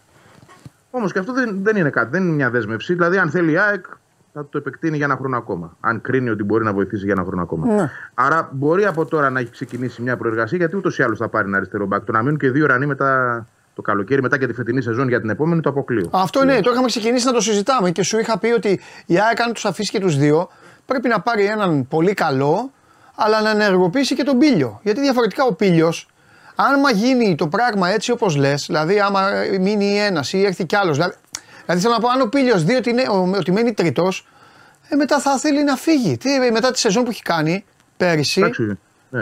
να Ο μείνει, Πίλιος ξέρει- θα σου ξέρει πει και αυτό δεύτερη το ρόλο χρονιά του. αν ενεργός θα μείνω. Έχεις δίκιο. Ξέρει και αυτός το ρόλος του. Εγώ πιστεύω σιγά σιγά θα εμφανιστεί μπροστά ο Πίλιο γιατί ε, ο Χατζησαφή επιβαρύνεται πολύ. Ο Μοχαμάντι όποτε παίζει. ε, Θα πω Εντάξει, ότι έχει δεν κάνει είναι λίγο, και- ναι, έχει κάνει κοιλιά ο Μοχαμάντη. Έχει κάνει κοιλιά. Έχει κάνει δηλαδή, κοιλιά, ναι. κάποια στιγμή θα έρθει και η ευκαιρία του Πίλιου γιατί ο Αλμίδα είναι και τέτοιος προπονητής. Δηλαδή έχει κάτι στο μυαλό του για τον Πίλιο. Δεν τον πήρε τυχαία. Ναι. Και δεν τον κράτησε τυχαία στην ομάδα γιατί υπήρχε η συζήτηση όταν αποκτήθηκε ο Πίλιο. Μήπως να τον αφήσουμε Στα Γιάννη. εκεί που είναι, μπράβο για ένα χρόνο ακόμα να παίξει. Όχι, τον θέλω εδώ. Άρα κάτι έχει στο μυαλό του. Υπάρχει λοιπόν το κύπελο καταρχάς. Ε, θα το βάλει, βέβαια. Θα τον δούμε εκεί. Άμα δεν τον δούμε εκεί, ναι, ναι, ναι. ναι. Και μετά δεν ξέρεις αν το Γενάρη τον έχει φέρει ο προπονητής εκεί που θέλει. Όταν θα φύγουν οι δύο Ιρανοί, να είναι εκείνος ο βασικός. Είναι και αυτό μια πιθανότητα. Α, σωστό και αυτό, βέβαια. Γιατί να και βρεις αυτό θα είναι και τέτοια το πιο Γενάρη- σωστό. Μ, Ναι. ναι, αν είναι ο Και το θα έχει παιδί έτοιμο τιμήσει να και τη ανταποκριθεί, μεταγραφή δηλαδή. Και την επιλογή του Αλμέιδα που είπε Όχι, τον θέλω. Ναι. Έτσι να σου πω κάτι, ρε παιδιά. Έτσι κερδίζονται και οι παίκτες. Έτσι και έτσι θα τον κερδίσει τον παίκτη. Εντάξει, κοίτα, είναι ένας προπονητής που δεν, αν μη τι άλλο, το έκανε και με τον Χρυσόπουλο, βέβαια το μάζεψε τώρα. γιατί φοβήθηκε, φοβήθηκε με αυτό που είδε. και- Ναι, αλλά θέλω εντάξει. να πω ότι την ευκαιρία θα τη δώσει. Εντάξει, του Όταν έκατσε και στραβή καταλάβει- του παιδιού. Τώρα έπεσε Ναι, πάνω ναι, στο. ναι, ναι. Έπεσε, Έκατσε έπεσε στραβή. στην τέτοια τώρα. Ναι. Όλο χάλια πήγε το timing. αλλά θέλω να πω ότι αν κρίνει ότι ο παίκτης μπορεί και είναι Ναι. έτοιμος, δεν υπάρχει περίπτωση να του τη δώσει την ευκαιρία. Εγώ Στηρίζουν οι θεωρώ τον προπονητές. Μπίλιο- Βαγγέλη, οι Ναι. προπονητές, αν ο παίκτης μπορεί, θα τον στηρίξουν και τη στραβή να κάνει. Ο Ντόι πέρυσι κόλλησε στο γεντικουλέτο αυτόν γκολ, τον έβαλε ο- μετά ο Μίτσελ. Και στο άλλο, και στο άλλο. Κατάλαβες. Το μόνο εύκολο εκεί ήταν να τον εξαφανίσει. Αμπέλα, έφυγες. Δεν του λέγει κανείς τίποτα. Εντάξει. Ναι. Οι προπονητές πρέπει να στηρίζουν. Πιστεύω θα το δούμε ξανά και το Χρυσόπουλο κάποια στιγμή. Ε, απλά έκρινε ότι αυτό το πράγμα δεν πήγαινε. Ίσως βια- έγινε βιαστικά, ίσως έγινε κάπως απότομα και δεν τον είχε προετοιμάσει και ο ίδιος το, Ναι. τον παίκτη. Σωστά έτσι. Γιατί δεν είναι πάντα πρόβλημα ενός παίκτη. Είναι και θέμα προπονητή. σω δεν ήταν το σωστό timing. Ναι. Ο Πίλιο βέβαια είναι πολύ πιο ψημένος. Έχει μια ολόκληρη σεζόν πίσω του και καλή σεζόν. Θεωρώ ότι θα την πάρει την ευκαιρία του. Μμμ, μμμ. Αργά ή γρήγορα θα την πάρει. Για πάμε στο άλλο θέμα εκεί μπροστά τώρα με το Λιβάη που έχει αυτά τα θέματα. Τι θα Ναι. γίνει τώρα, βλέπεις Φαν Βέερτ πολύ, βλέπεις πάλι Ζούμπερ, θα δούμε. Τι θα δούμε τώρα εκεί; Αραούχο, Εντάξει. τι πώς θα το πάει; Μόλις ξεκινήσει Μετά ξανά. διακοπή. Κοίταξε να δεις. Καταρχάς, τι συμβαίνει τώρα με το Λιβάη. Είμαστε σε μια φάση που ακολουθεί μια θεραπεία. Ναι. Πολύ εξειδικευμένη από ό,τι ξέρουμε. Ε, υπάρχει μια πιθανότητα, ή μάλλον θα το πω διαφορετικά. Υπάρχουν, είναι μοιρασμένες οι πιθανότητες να μπει αμέσως μετά τη διακοπή ή να κάτσει και ακόμα μια εβδομάδα. Έτσι είναι το σενάριο σήμερα. Ναι. Θα, το, θα το δούμε αργότερα αυτό. Με τη μία Μέσα- εβδομάδα μέσα- πάω εγώ. Ναι. Ε, θα πω γιατί. Γιατί Πιο η ΑΕΚ, πιθανό είναι κατα... η ΑΕΚ όπως ανακοίνωσε δεν βγάζει τίποτα, οπότε εμείς μπορούμε να λέμε τις θεωρίες μας. Ε, εγώ πιστεύω ότι η ΑΕΚ, Βαγγέλη, θα ακολουθήσει το όποιος, φυσάει, όποιος καεί στο χυλό φυσάει και το γιαούρτι. ναι. Αν πιστέψω αυτά που είπε το παιδί, μάλλον όχι. Αν πιστέψω αυτά που φέρετε ότι είπε το παιδί, για να λέμε σωστά τη γλώσσα Ναι, μας, ναι, να είμαστε και προσεκτικοί. ναι, τώρα, για να ναι. είμαστε προσεκτικοί. να είμαστε προσεκτικοί. Αν πιστέψω, πιθανότατα έχει υποστεί κάποια υποτροπή. Έτσι, έτσι καταλαβαίνω κι εγώ. Κι εγώ. Α, αυτό. Αν λοιπόν, αφού δεν πειράζει, ας κάνουμε τους αστυνομικούς. Αν λοιπόν υπάρχει ε, κάτι τέτοιο, καλά κάνει η ΑΕΚ, πρέπει όχι μία εβδομάδα, δύο εβδομάδες. Κατάλαβε. Γιατί μετά, Ναι. πάει- μετά, άμα γίνει κάτι, χάνεις τον παίκτη μετά. Δεν είναι εκεί. Τώρα ο παίκτης δεν είναι όποιο και όποιο. Συμφωνώ. Συμφωνώ. Είναι ήδη δύο έξω, συν δύο τώρα που είναι διακοπή τέσσερις. Ναι. Δύο δεν είναι διακοπή, καλά λέω. Ναι, ναι, ναι. ναι, Ε, ναι. δύο. ναι. Ε, ίσως κάτσεις και μια πέμπτη. Θα το δούμε όμως. Αυτό θα κρυθεί εκείνη τη βδομάδα. Δηλαδή θα δούμε πώς θα πάει η θεραπεία. Αλλά ναι, πράγματι ε, θέλουν να αποφύγουν να τον χάσουν ξανά. Το, έχει μείνει έξω δύο φορές ήδη μέσα στη σεζόν. Βέβαια. Ξεκίνησε, μείνει έξω, ξαναγύρισε, ξαναμείνει έξω. Η Άκη δεν μπορεί να το υποστεί αυτό. Βέβαια. Αυτό το, το κρύο ντουζ να το. Ε, να συνεχίζει να, να γίνεται ανά, ανά ένα μήνα, ας πούμε. Έτσι να είναι Τον έχει και- μισό μήνα, να τον χάνει μισό μήνα. Να Όχι τον- δεν μόνο γίνεται, αυτό, δεν μπορεί πρέπει πάει να αυτή η είμαστε. δουλειά. Ναι, Ναι. πρέπει να είμαστε και σκληροί και να τα λέμε όλα. Είναι κακό και για την ΑΕΚ και για το παιδί. Εν πρώτης, για την ουσία, την, κα- την, ε, την- για την παρούσα φάση την αγωνιστική, αλλά και για το μέλλον. Η ΑΕΚ του έκανε αναπροσαρμογή.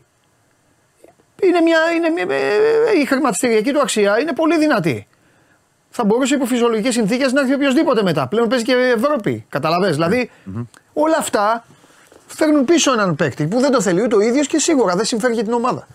Τι να κάνουμε, εταιρείε είναι. Πρέπει, όλα τα, πρέπει όλα τα να βλέπουμε. γίνει η, η καλύτερη δυνατή δουλειά από ιατρικής άποψης και φυσικά ενδυνάμωσης αργότερα από κατάσταση και το καθεξής, Ναι, ώστε το παιδί να έρθει και να μην ξαναβγεί. ναι. Έτσι, κάτι που έγινε πέρσι, όταν είχε πάλι ένα μικρό τραυματισμό, επέστρεψε, δεν το ξανάπαθε. ναι.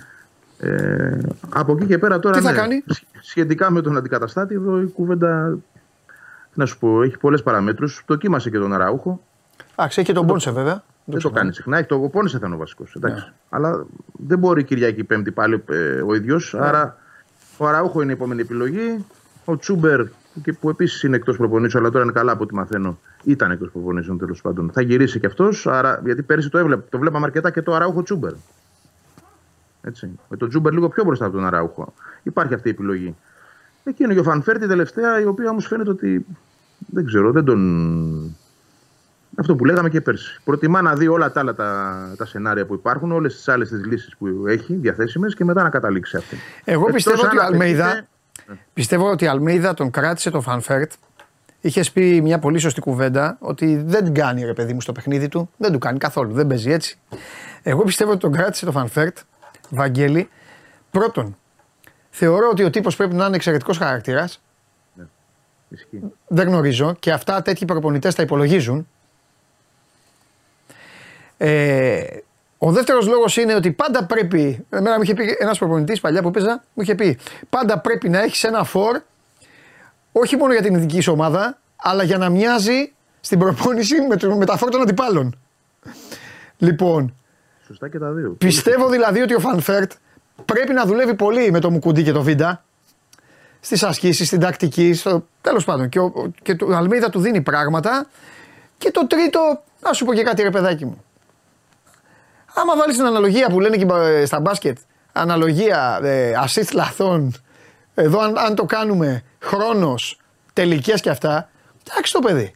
Μπαίνει, έχει τις Πέρσι- τελικές του, έχει βάλει και τα γκολάκια του. Πέρσι, φέτος δεν έχει βάλει. Πέρσι όμως. Ε, ναι, πόσο έχει παίξει όμως φέτος, Ευαγγέλη; Τίποτα, δύο μάτια. Ε, ναι, μωρέ, εντάξει τώρα. Πέρσι βοήθησε όμως.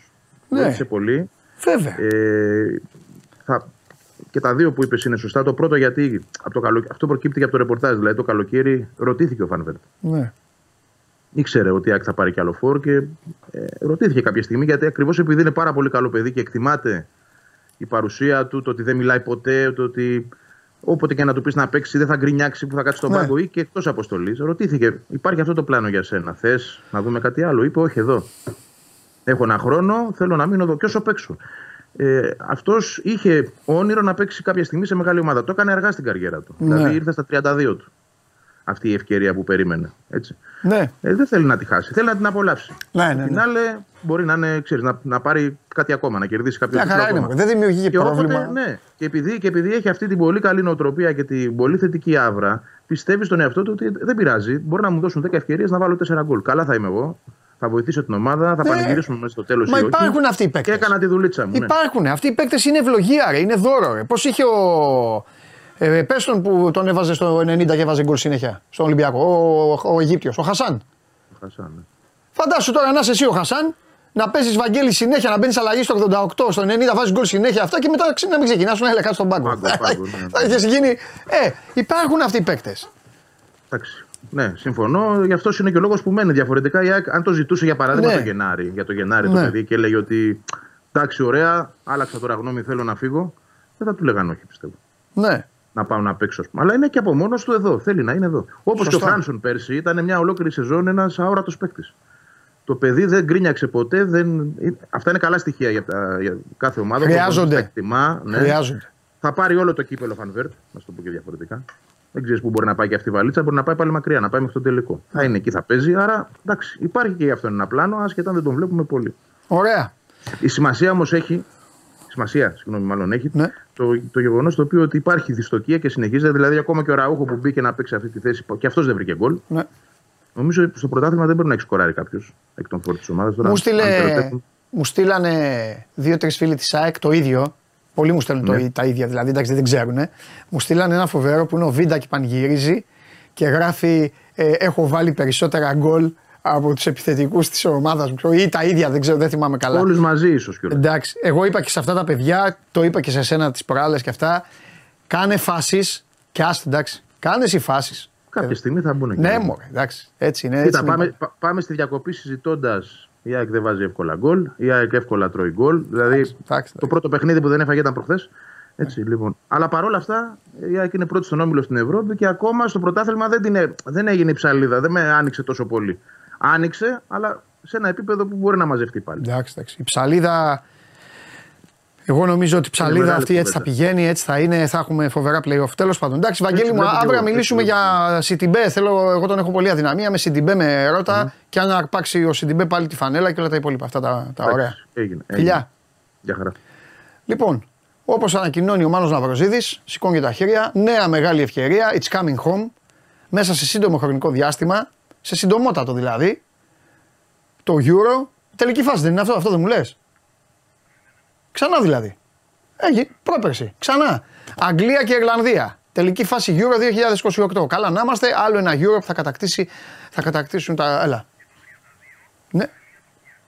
Α, ανακοινώθηκε και αυτό; Μας πήδηξαν δηλαδή. Πήγα, πήγε έτσι, πήγαν έτσι, ε, οι ουεφατζίδες. Ωραία, θα το πω και αυτό. 2028 Αγγλία, Ιρλανδία. 2032 Ιταλία, Τουρκία.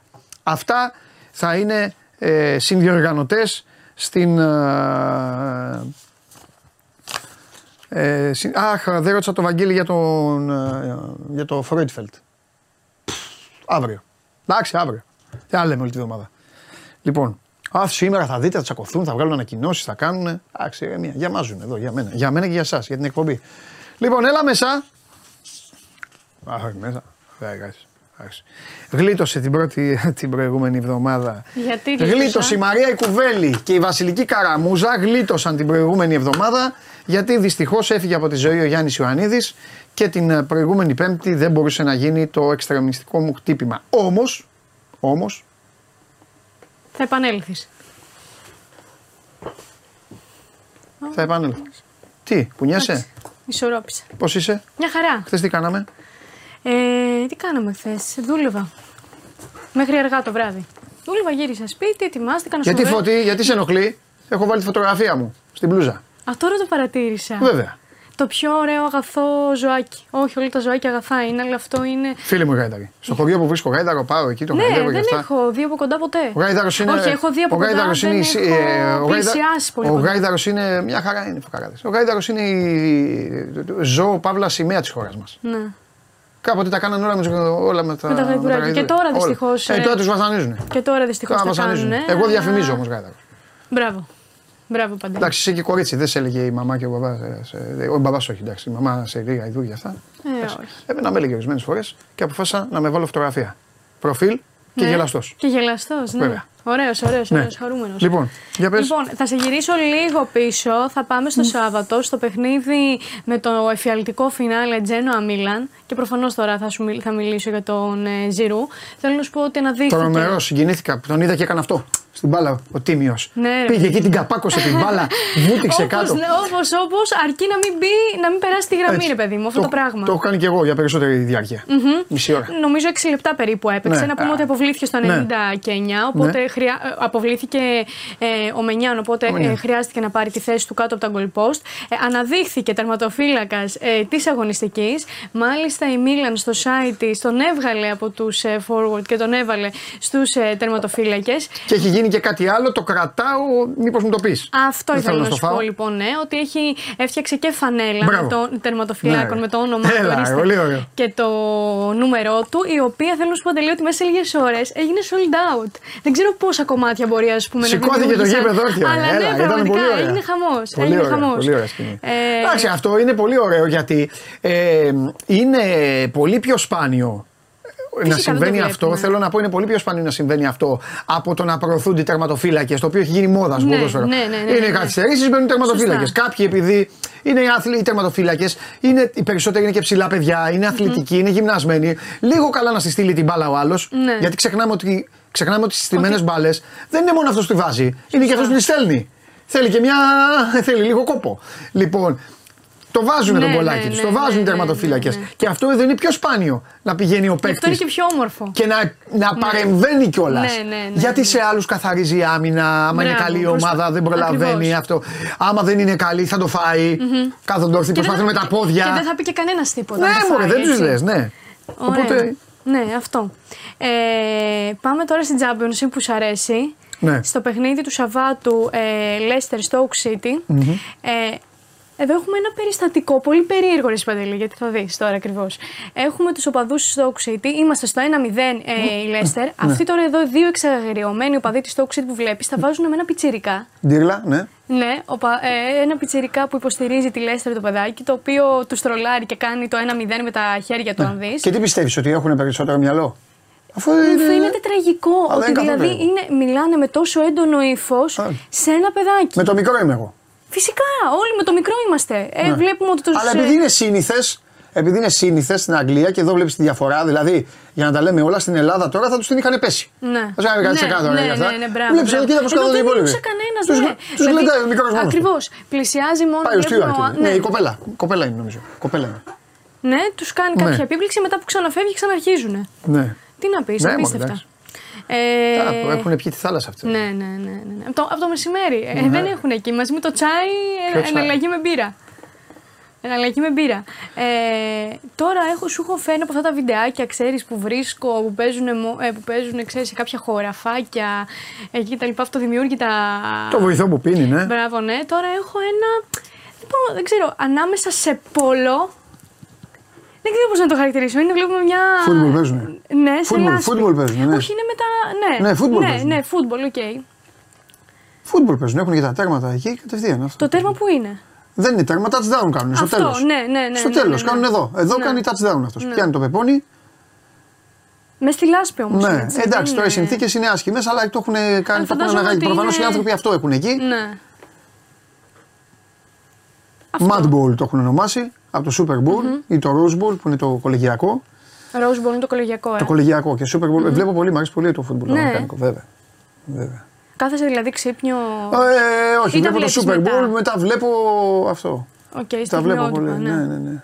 Λοιπόν, ε, πάμε τώρα σε ένα. Βλέπω και τη σειρά τώρα, γιατί είπε Ποια προηγουμένως σειρά; ο Θέμης για τον Μπέκαμ. Α, Τώρα βλέπω μου έχουν Ναι. μείνει δύο επεισόδια. Είναι η σειρά των Gators ε, ενός πανεπιστημίου που πήρε ένα προπονητή και. α τα τους παρακολουθείς όλα, ε. Εννοώ ότι δεν. Τι, μο- Εννοώ... Τρελαίνομαι για αθλητικές ταινίες. Αυτό, Έχω αυτό. δει ε, σχ- σχεδόν όλες τις αθλητικές ταινίες και ό,τι ντοκιμαντέρ υπάρχει αθλητικό και αυτά. Εντάξει, υπάρχουν. ε, όχι όλα. ε, ντοκιμαντέρ και αυτά με το συμπάθειο, συγγνώμη, που Ναι. αναφέρονται στην ποδηλασία, Ναι, οκ. σε αυτά, ξέρω εγώ και Εντάξει, αυτά. Ό,τι σε, δεν τα απασχολεί, ό,τι βλέπω. σε ενδιαφέρει περισσότερο, Ναι, ναι. ρε παιδί μου. Ό,τι θα έχει δεις, μπάλα, ναι. πλην, handball, volley. Ναι, ναι, ναι. ναι. και ναι, εντάξει, αν άλλο ψέματα στον κόσμο. ναι, ναι, ναι. Φυσικά έχουμε Ναι, προτιμήσεις, αυτά. μα δεν είναι κακό αυτό. Ναι, δεν ναι, μπορούμε να ποδόσφαιρο, μας αλέ- να μας μπάσκετ, ε, αρέσουν όλα. ποδόσφαιρο, μπάσκετ, ε, American football, baseball και αυτά τα σαρώνω. Ό,τι βρω. Όλα. Ναι. Πάμε τώρα σε έναν γάμο Ναι. που μοίρασε σοου. Καλά, στο γάμο. Glory Road νούμερο ένα αθλητική ταινία παγκοσμίως.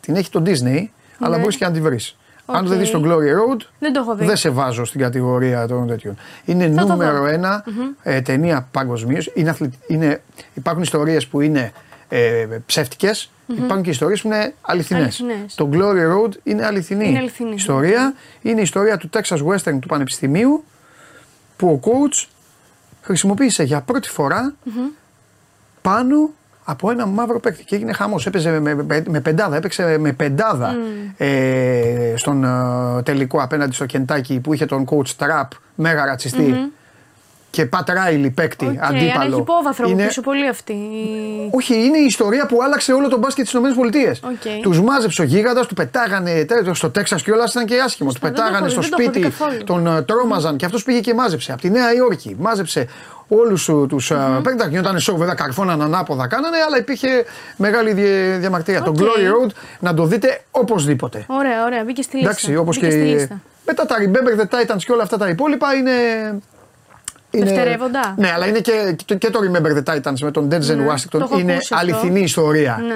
Ενώ το Any Given Sunday, ας πούμε, με τον Al Pacino, δεν είναι αληθινή ιστορία. Είναι ιστοριούλα. Ναι. Ε, πάντως, Για κατάλαβες. να περάσουμε Αυτά. ευχάριστα. Οκ. Τι άλλο θέλετε να σας κάνω; Ναι, πάμε. Και φροντιστήριο. Λοιπόν, ε, πάμε τώρα σε έναν γάμο Ναι. ε, που το ζευγάρι, το αντρόγινο, μη, μ- Και μοίρασε- επίσης, χίλια συγγνώμη, επίσης κάνετε και το άλλο. Λέω κάτι στην εκπομπή που μένει. Και μου το στέλνετε στο Instagram. Πώς την, πώς την είπες στην ταινία, δείτε την εκπομπή, ρε παιδιά, τι με βασανίζετε. Πας πίσω. Γυρίστε πίσω. Ναι. Ακριβώς. Αμαρτία είναι και για εσά και για μένα. Οι νεόνυμφοι λοιπόν ε, έκαναν ε, show με την μπάλα. Έχω αρχίσει να το βαριέμαι. Το αυτό. έχει βαριέσει να το βαριέσει. Βάζουνε ύμνους, κάνουνε πράγματα. Ναι, τώρα αυτά κοίτα στους όμως και γάμους, πόσο ναι. καλή είναι Όχι, δεν η κατάλαβε. νύφη. Είναι συγκλονιστική η νύφη. Ναι, είναι τρομερή. Καλύτερη από το γάμπρο είναι. Και κεφαλιά και στήθος. Κοίτα, κοίτα, και... κοίτα. Μα πρώτα απ' όλα, κοίτα πώς κοντρολάρει με το στήθος η νύφη. Θα μου πεις έχει και ε, βοήθεια. Παρόλο πόδι. ο γάμπρος, ναι. Ε, τα έχει χρησιμοποιήσει όλα. Τρομερό. Και όμω και αυτά. Φοβερή. Ναι, ναι, Εντάξει, ναι, ναι, το ναι. κορίτσι αυτό κάπου θα παίζει. Ναι, πιθανόν. Κοίτα ο άλλος πώς βάζει το στήθος. Κοίτα, στο σκηνοθέτη. Δεν με να πέσει κάτω. Καλά, σκηνοθέτη, εσύ άμα κάνεις αυτό, σε χάσαμε. Έχεις μείνει έτσι από τη μέση. Άστο. Μην τολμήσεις. Α, ωραία, πάμε τώρα κόπα Λιμπερταδόρες Ναι. στον ημιτελικό της Boca Junior με την Παλμέιρας. Οκ. Όλοι έχουμε τα κινητά μαζί στο γήπεδο. Όλοι κάποια στιγμή θα πιάσουμε τα κινητά μας είτε για να δούμε κάτι, είτε γιατί οτιδήποτε. Όταν όμως μιλάμε για μια τόσο κρίσιμη στιγμή, και λέω κρίσιμη γιατί το παιχνίδι ήταν 1-1 ε, και, και στην κανονική διάρκεια ε, και μετά και πήγε ε, και στην παράταση και κατέληξε στα πέναλτι όπου κέρδισε η Boca Juniors 4-2. Είμαστε τώρα στη φάση των πέναλτι και είναι ένας οπαδός ε, που παρακολουθεί στο γήπεδο και τον έχουν τραβήξει που κάτι διαβάζει. Μάλλον βλέπουμε ότι είναι και τεράστιο το κείμενο. Και ανέβηκε το βιντεάκι και έγινε viral για το ότι είναι σε μια τόσο κρίσιμη στιγμή, ας Πώ πούμε. έκανα μάθημα, τίποτα. Δεν ξέρω, αλλά Είναι στον στη- Μπομπονέρα το μεταξύ. Ξέρεις, Είναι μες στο ναι. ναό. Δηλαδή είναι και η στιγμή των πέναλτι που Ναι. εκεί η καρδιά ρε παιδί μου χτυπάει, ξέρεις, έχεις αυτή την ε, ένταση. Και. Καλά, μπορεί να διαβάζει καμιά προσευχή. δηλαδή, Ξέρω εγώ. Ναι, δεν ξέρω. Αυτό ήταν. Α, το- μπράβο, αυτό, το, αυτό ήμουν σίγουρος. Από, απόσπασμα της βίβλου. Να το γράφει, φρέ. Reading a Bible ε, verse before. Απόσπασμα της βίβλου. Διαβάζει. Οκ, ναι. Bible verse. Το είδα Απόσπασμα- αυτό, αλλά φαν- δεν φαντάστηκα. Και ότι είναι στο ήταν- Σάο Πάολο, Δεν όπως μου λένε απ' φαντάστηκα έξω. ότι είναι πραγματικό. Και ο κύριος Ντενή Μάρκο, όπως με Ναι. ενημερώνει, ε, είναι στο Σάο Πάολο. Τέλος πάντων. Οκ. Βλέπεις. Το- Διαβάζει, το είδα προσεύχεται που το για να πάνε όλα ζευγάρι. καλά. Ναι, το είδα που το είχαν γράψει από πάνω, αλλά Ναι. δεν φαντάστηκα ότι είναι όντως. Ότι κάνει όντως. Να διαβάζει και τα κείμενα. Όχι, όχι, μα το διάβασα. Το κείμενο αυτό πώς να το διαβάσω, Ρε Παντελή, μπορώ να κάνω Αυτό ένα- λέει. Όχι, σου λέω ότι το είδα, αλλά δεν φαντάστηκα ότι αυτό είναι όντως. Δεν φαντάστηκα ότι αυτό κάνει όντως. Καλά. Άλλο. Λοιπόν, τελευταίο. Ναι.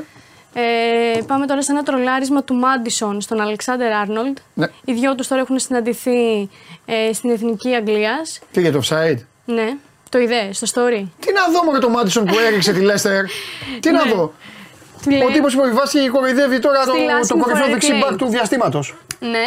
Ε, λέει λοιπόν ότι ακόμα ζητά να γίνει επανάληψη του αγώνα. Είναι και αυτό που είχε πει και ο Κλόπ ότι θα ήθελε να ξαναγίνει το παιχνίδι τότε να Λίβερπουλ λόγω όλου αυτού του φιάσκου. Δεν γίνεται όμως, ε. Έχει πάει όπως το Δεν κόμπι στο γίνεται. μάκι στην νύχια για σουλάκια. Ε, βέβαια. Α, ναι. Δεν γίνεται, εντάξει. δεν πειράζει τότε να δεν πειράζει. Με τη βοήθεια της διαιτησίας. Κοίταξε Τα Παντελή, φιλιά μου στου όταν, οπαδού όταν ένα τότε αποτέλεσμα είναι άδικο, όταν ένα αποτέλεσμα είναι άδικο, αργά ή γρήγορα θα το πάρεις πίσω με κάποιο τρόπο. Ό,τι γίνεται στην Αγγλία είναι άδικο και ξεκινάει από εσένα και την ομάδα σου. Εγώ δεν έχω κάνει Τι τίποτα. νομίζεις ότι για αυτούς του κακομίριδε γίνεται; Εγώ δεν, Τι έχω, κακομοίριδες, εγώ δεν τώρα, έχω κάνει τίποτα.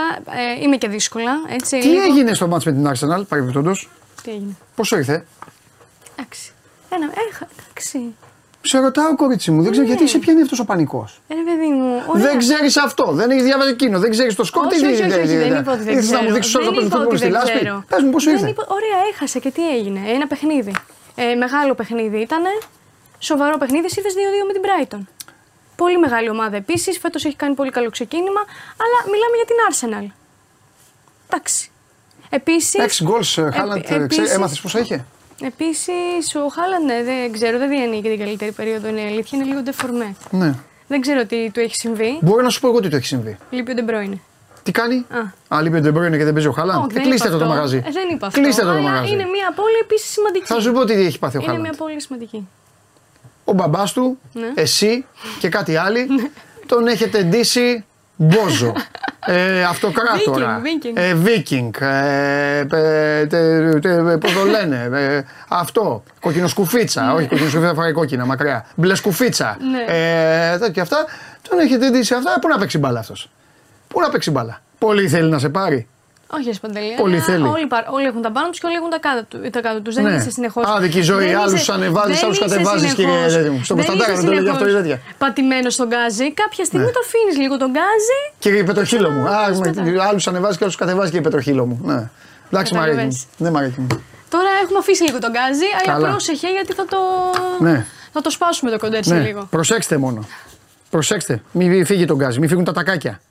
Θα σπάσετε και το κοντέρ.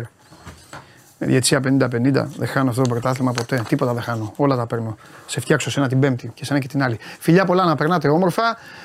Ε, καλή όρεξη σας εύχομαι. Και αύριο στις ε, 12. Αύριο έχουμε και Bet Factory, ε. Τι να πω εγώ στα Bet Factory με, με εθνικές ομάδες. Καβαλιεράτο θα μολύσω να λέει για μπάσκετ και τον Οικονομίδη να λέει για τις εθνικές ομάδες. Και εγώ θα κάνω την εκπομπή ε, άνω κάτω μαζί σας. Αύριο θα αφοσιωθώ σε εσάς. Όσοι, όσοι προσέλθετε τέλος πάντων. Λοιπόν, 12 η ώρα, εμείς τα λέμε το μεσημέρι. Εντάξει, να δούμε τι θα έχει αλλάξει. Φιλιά.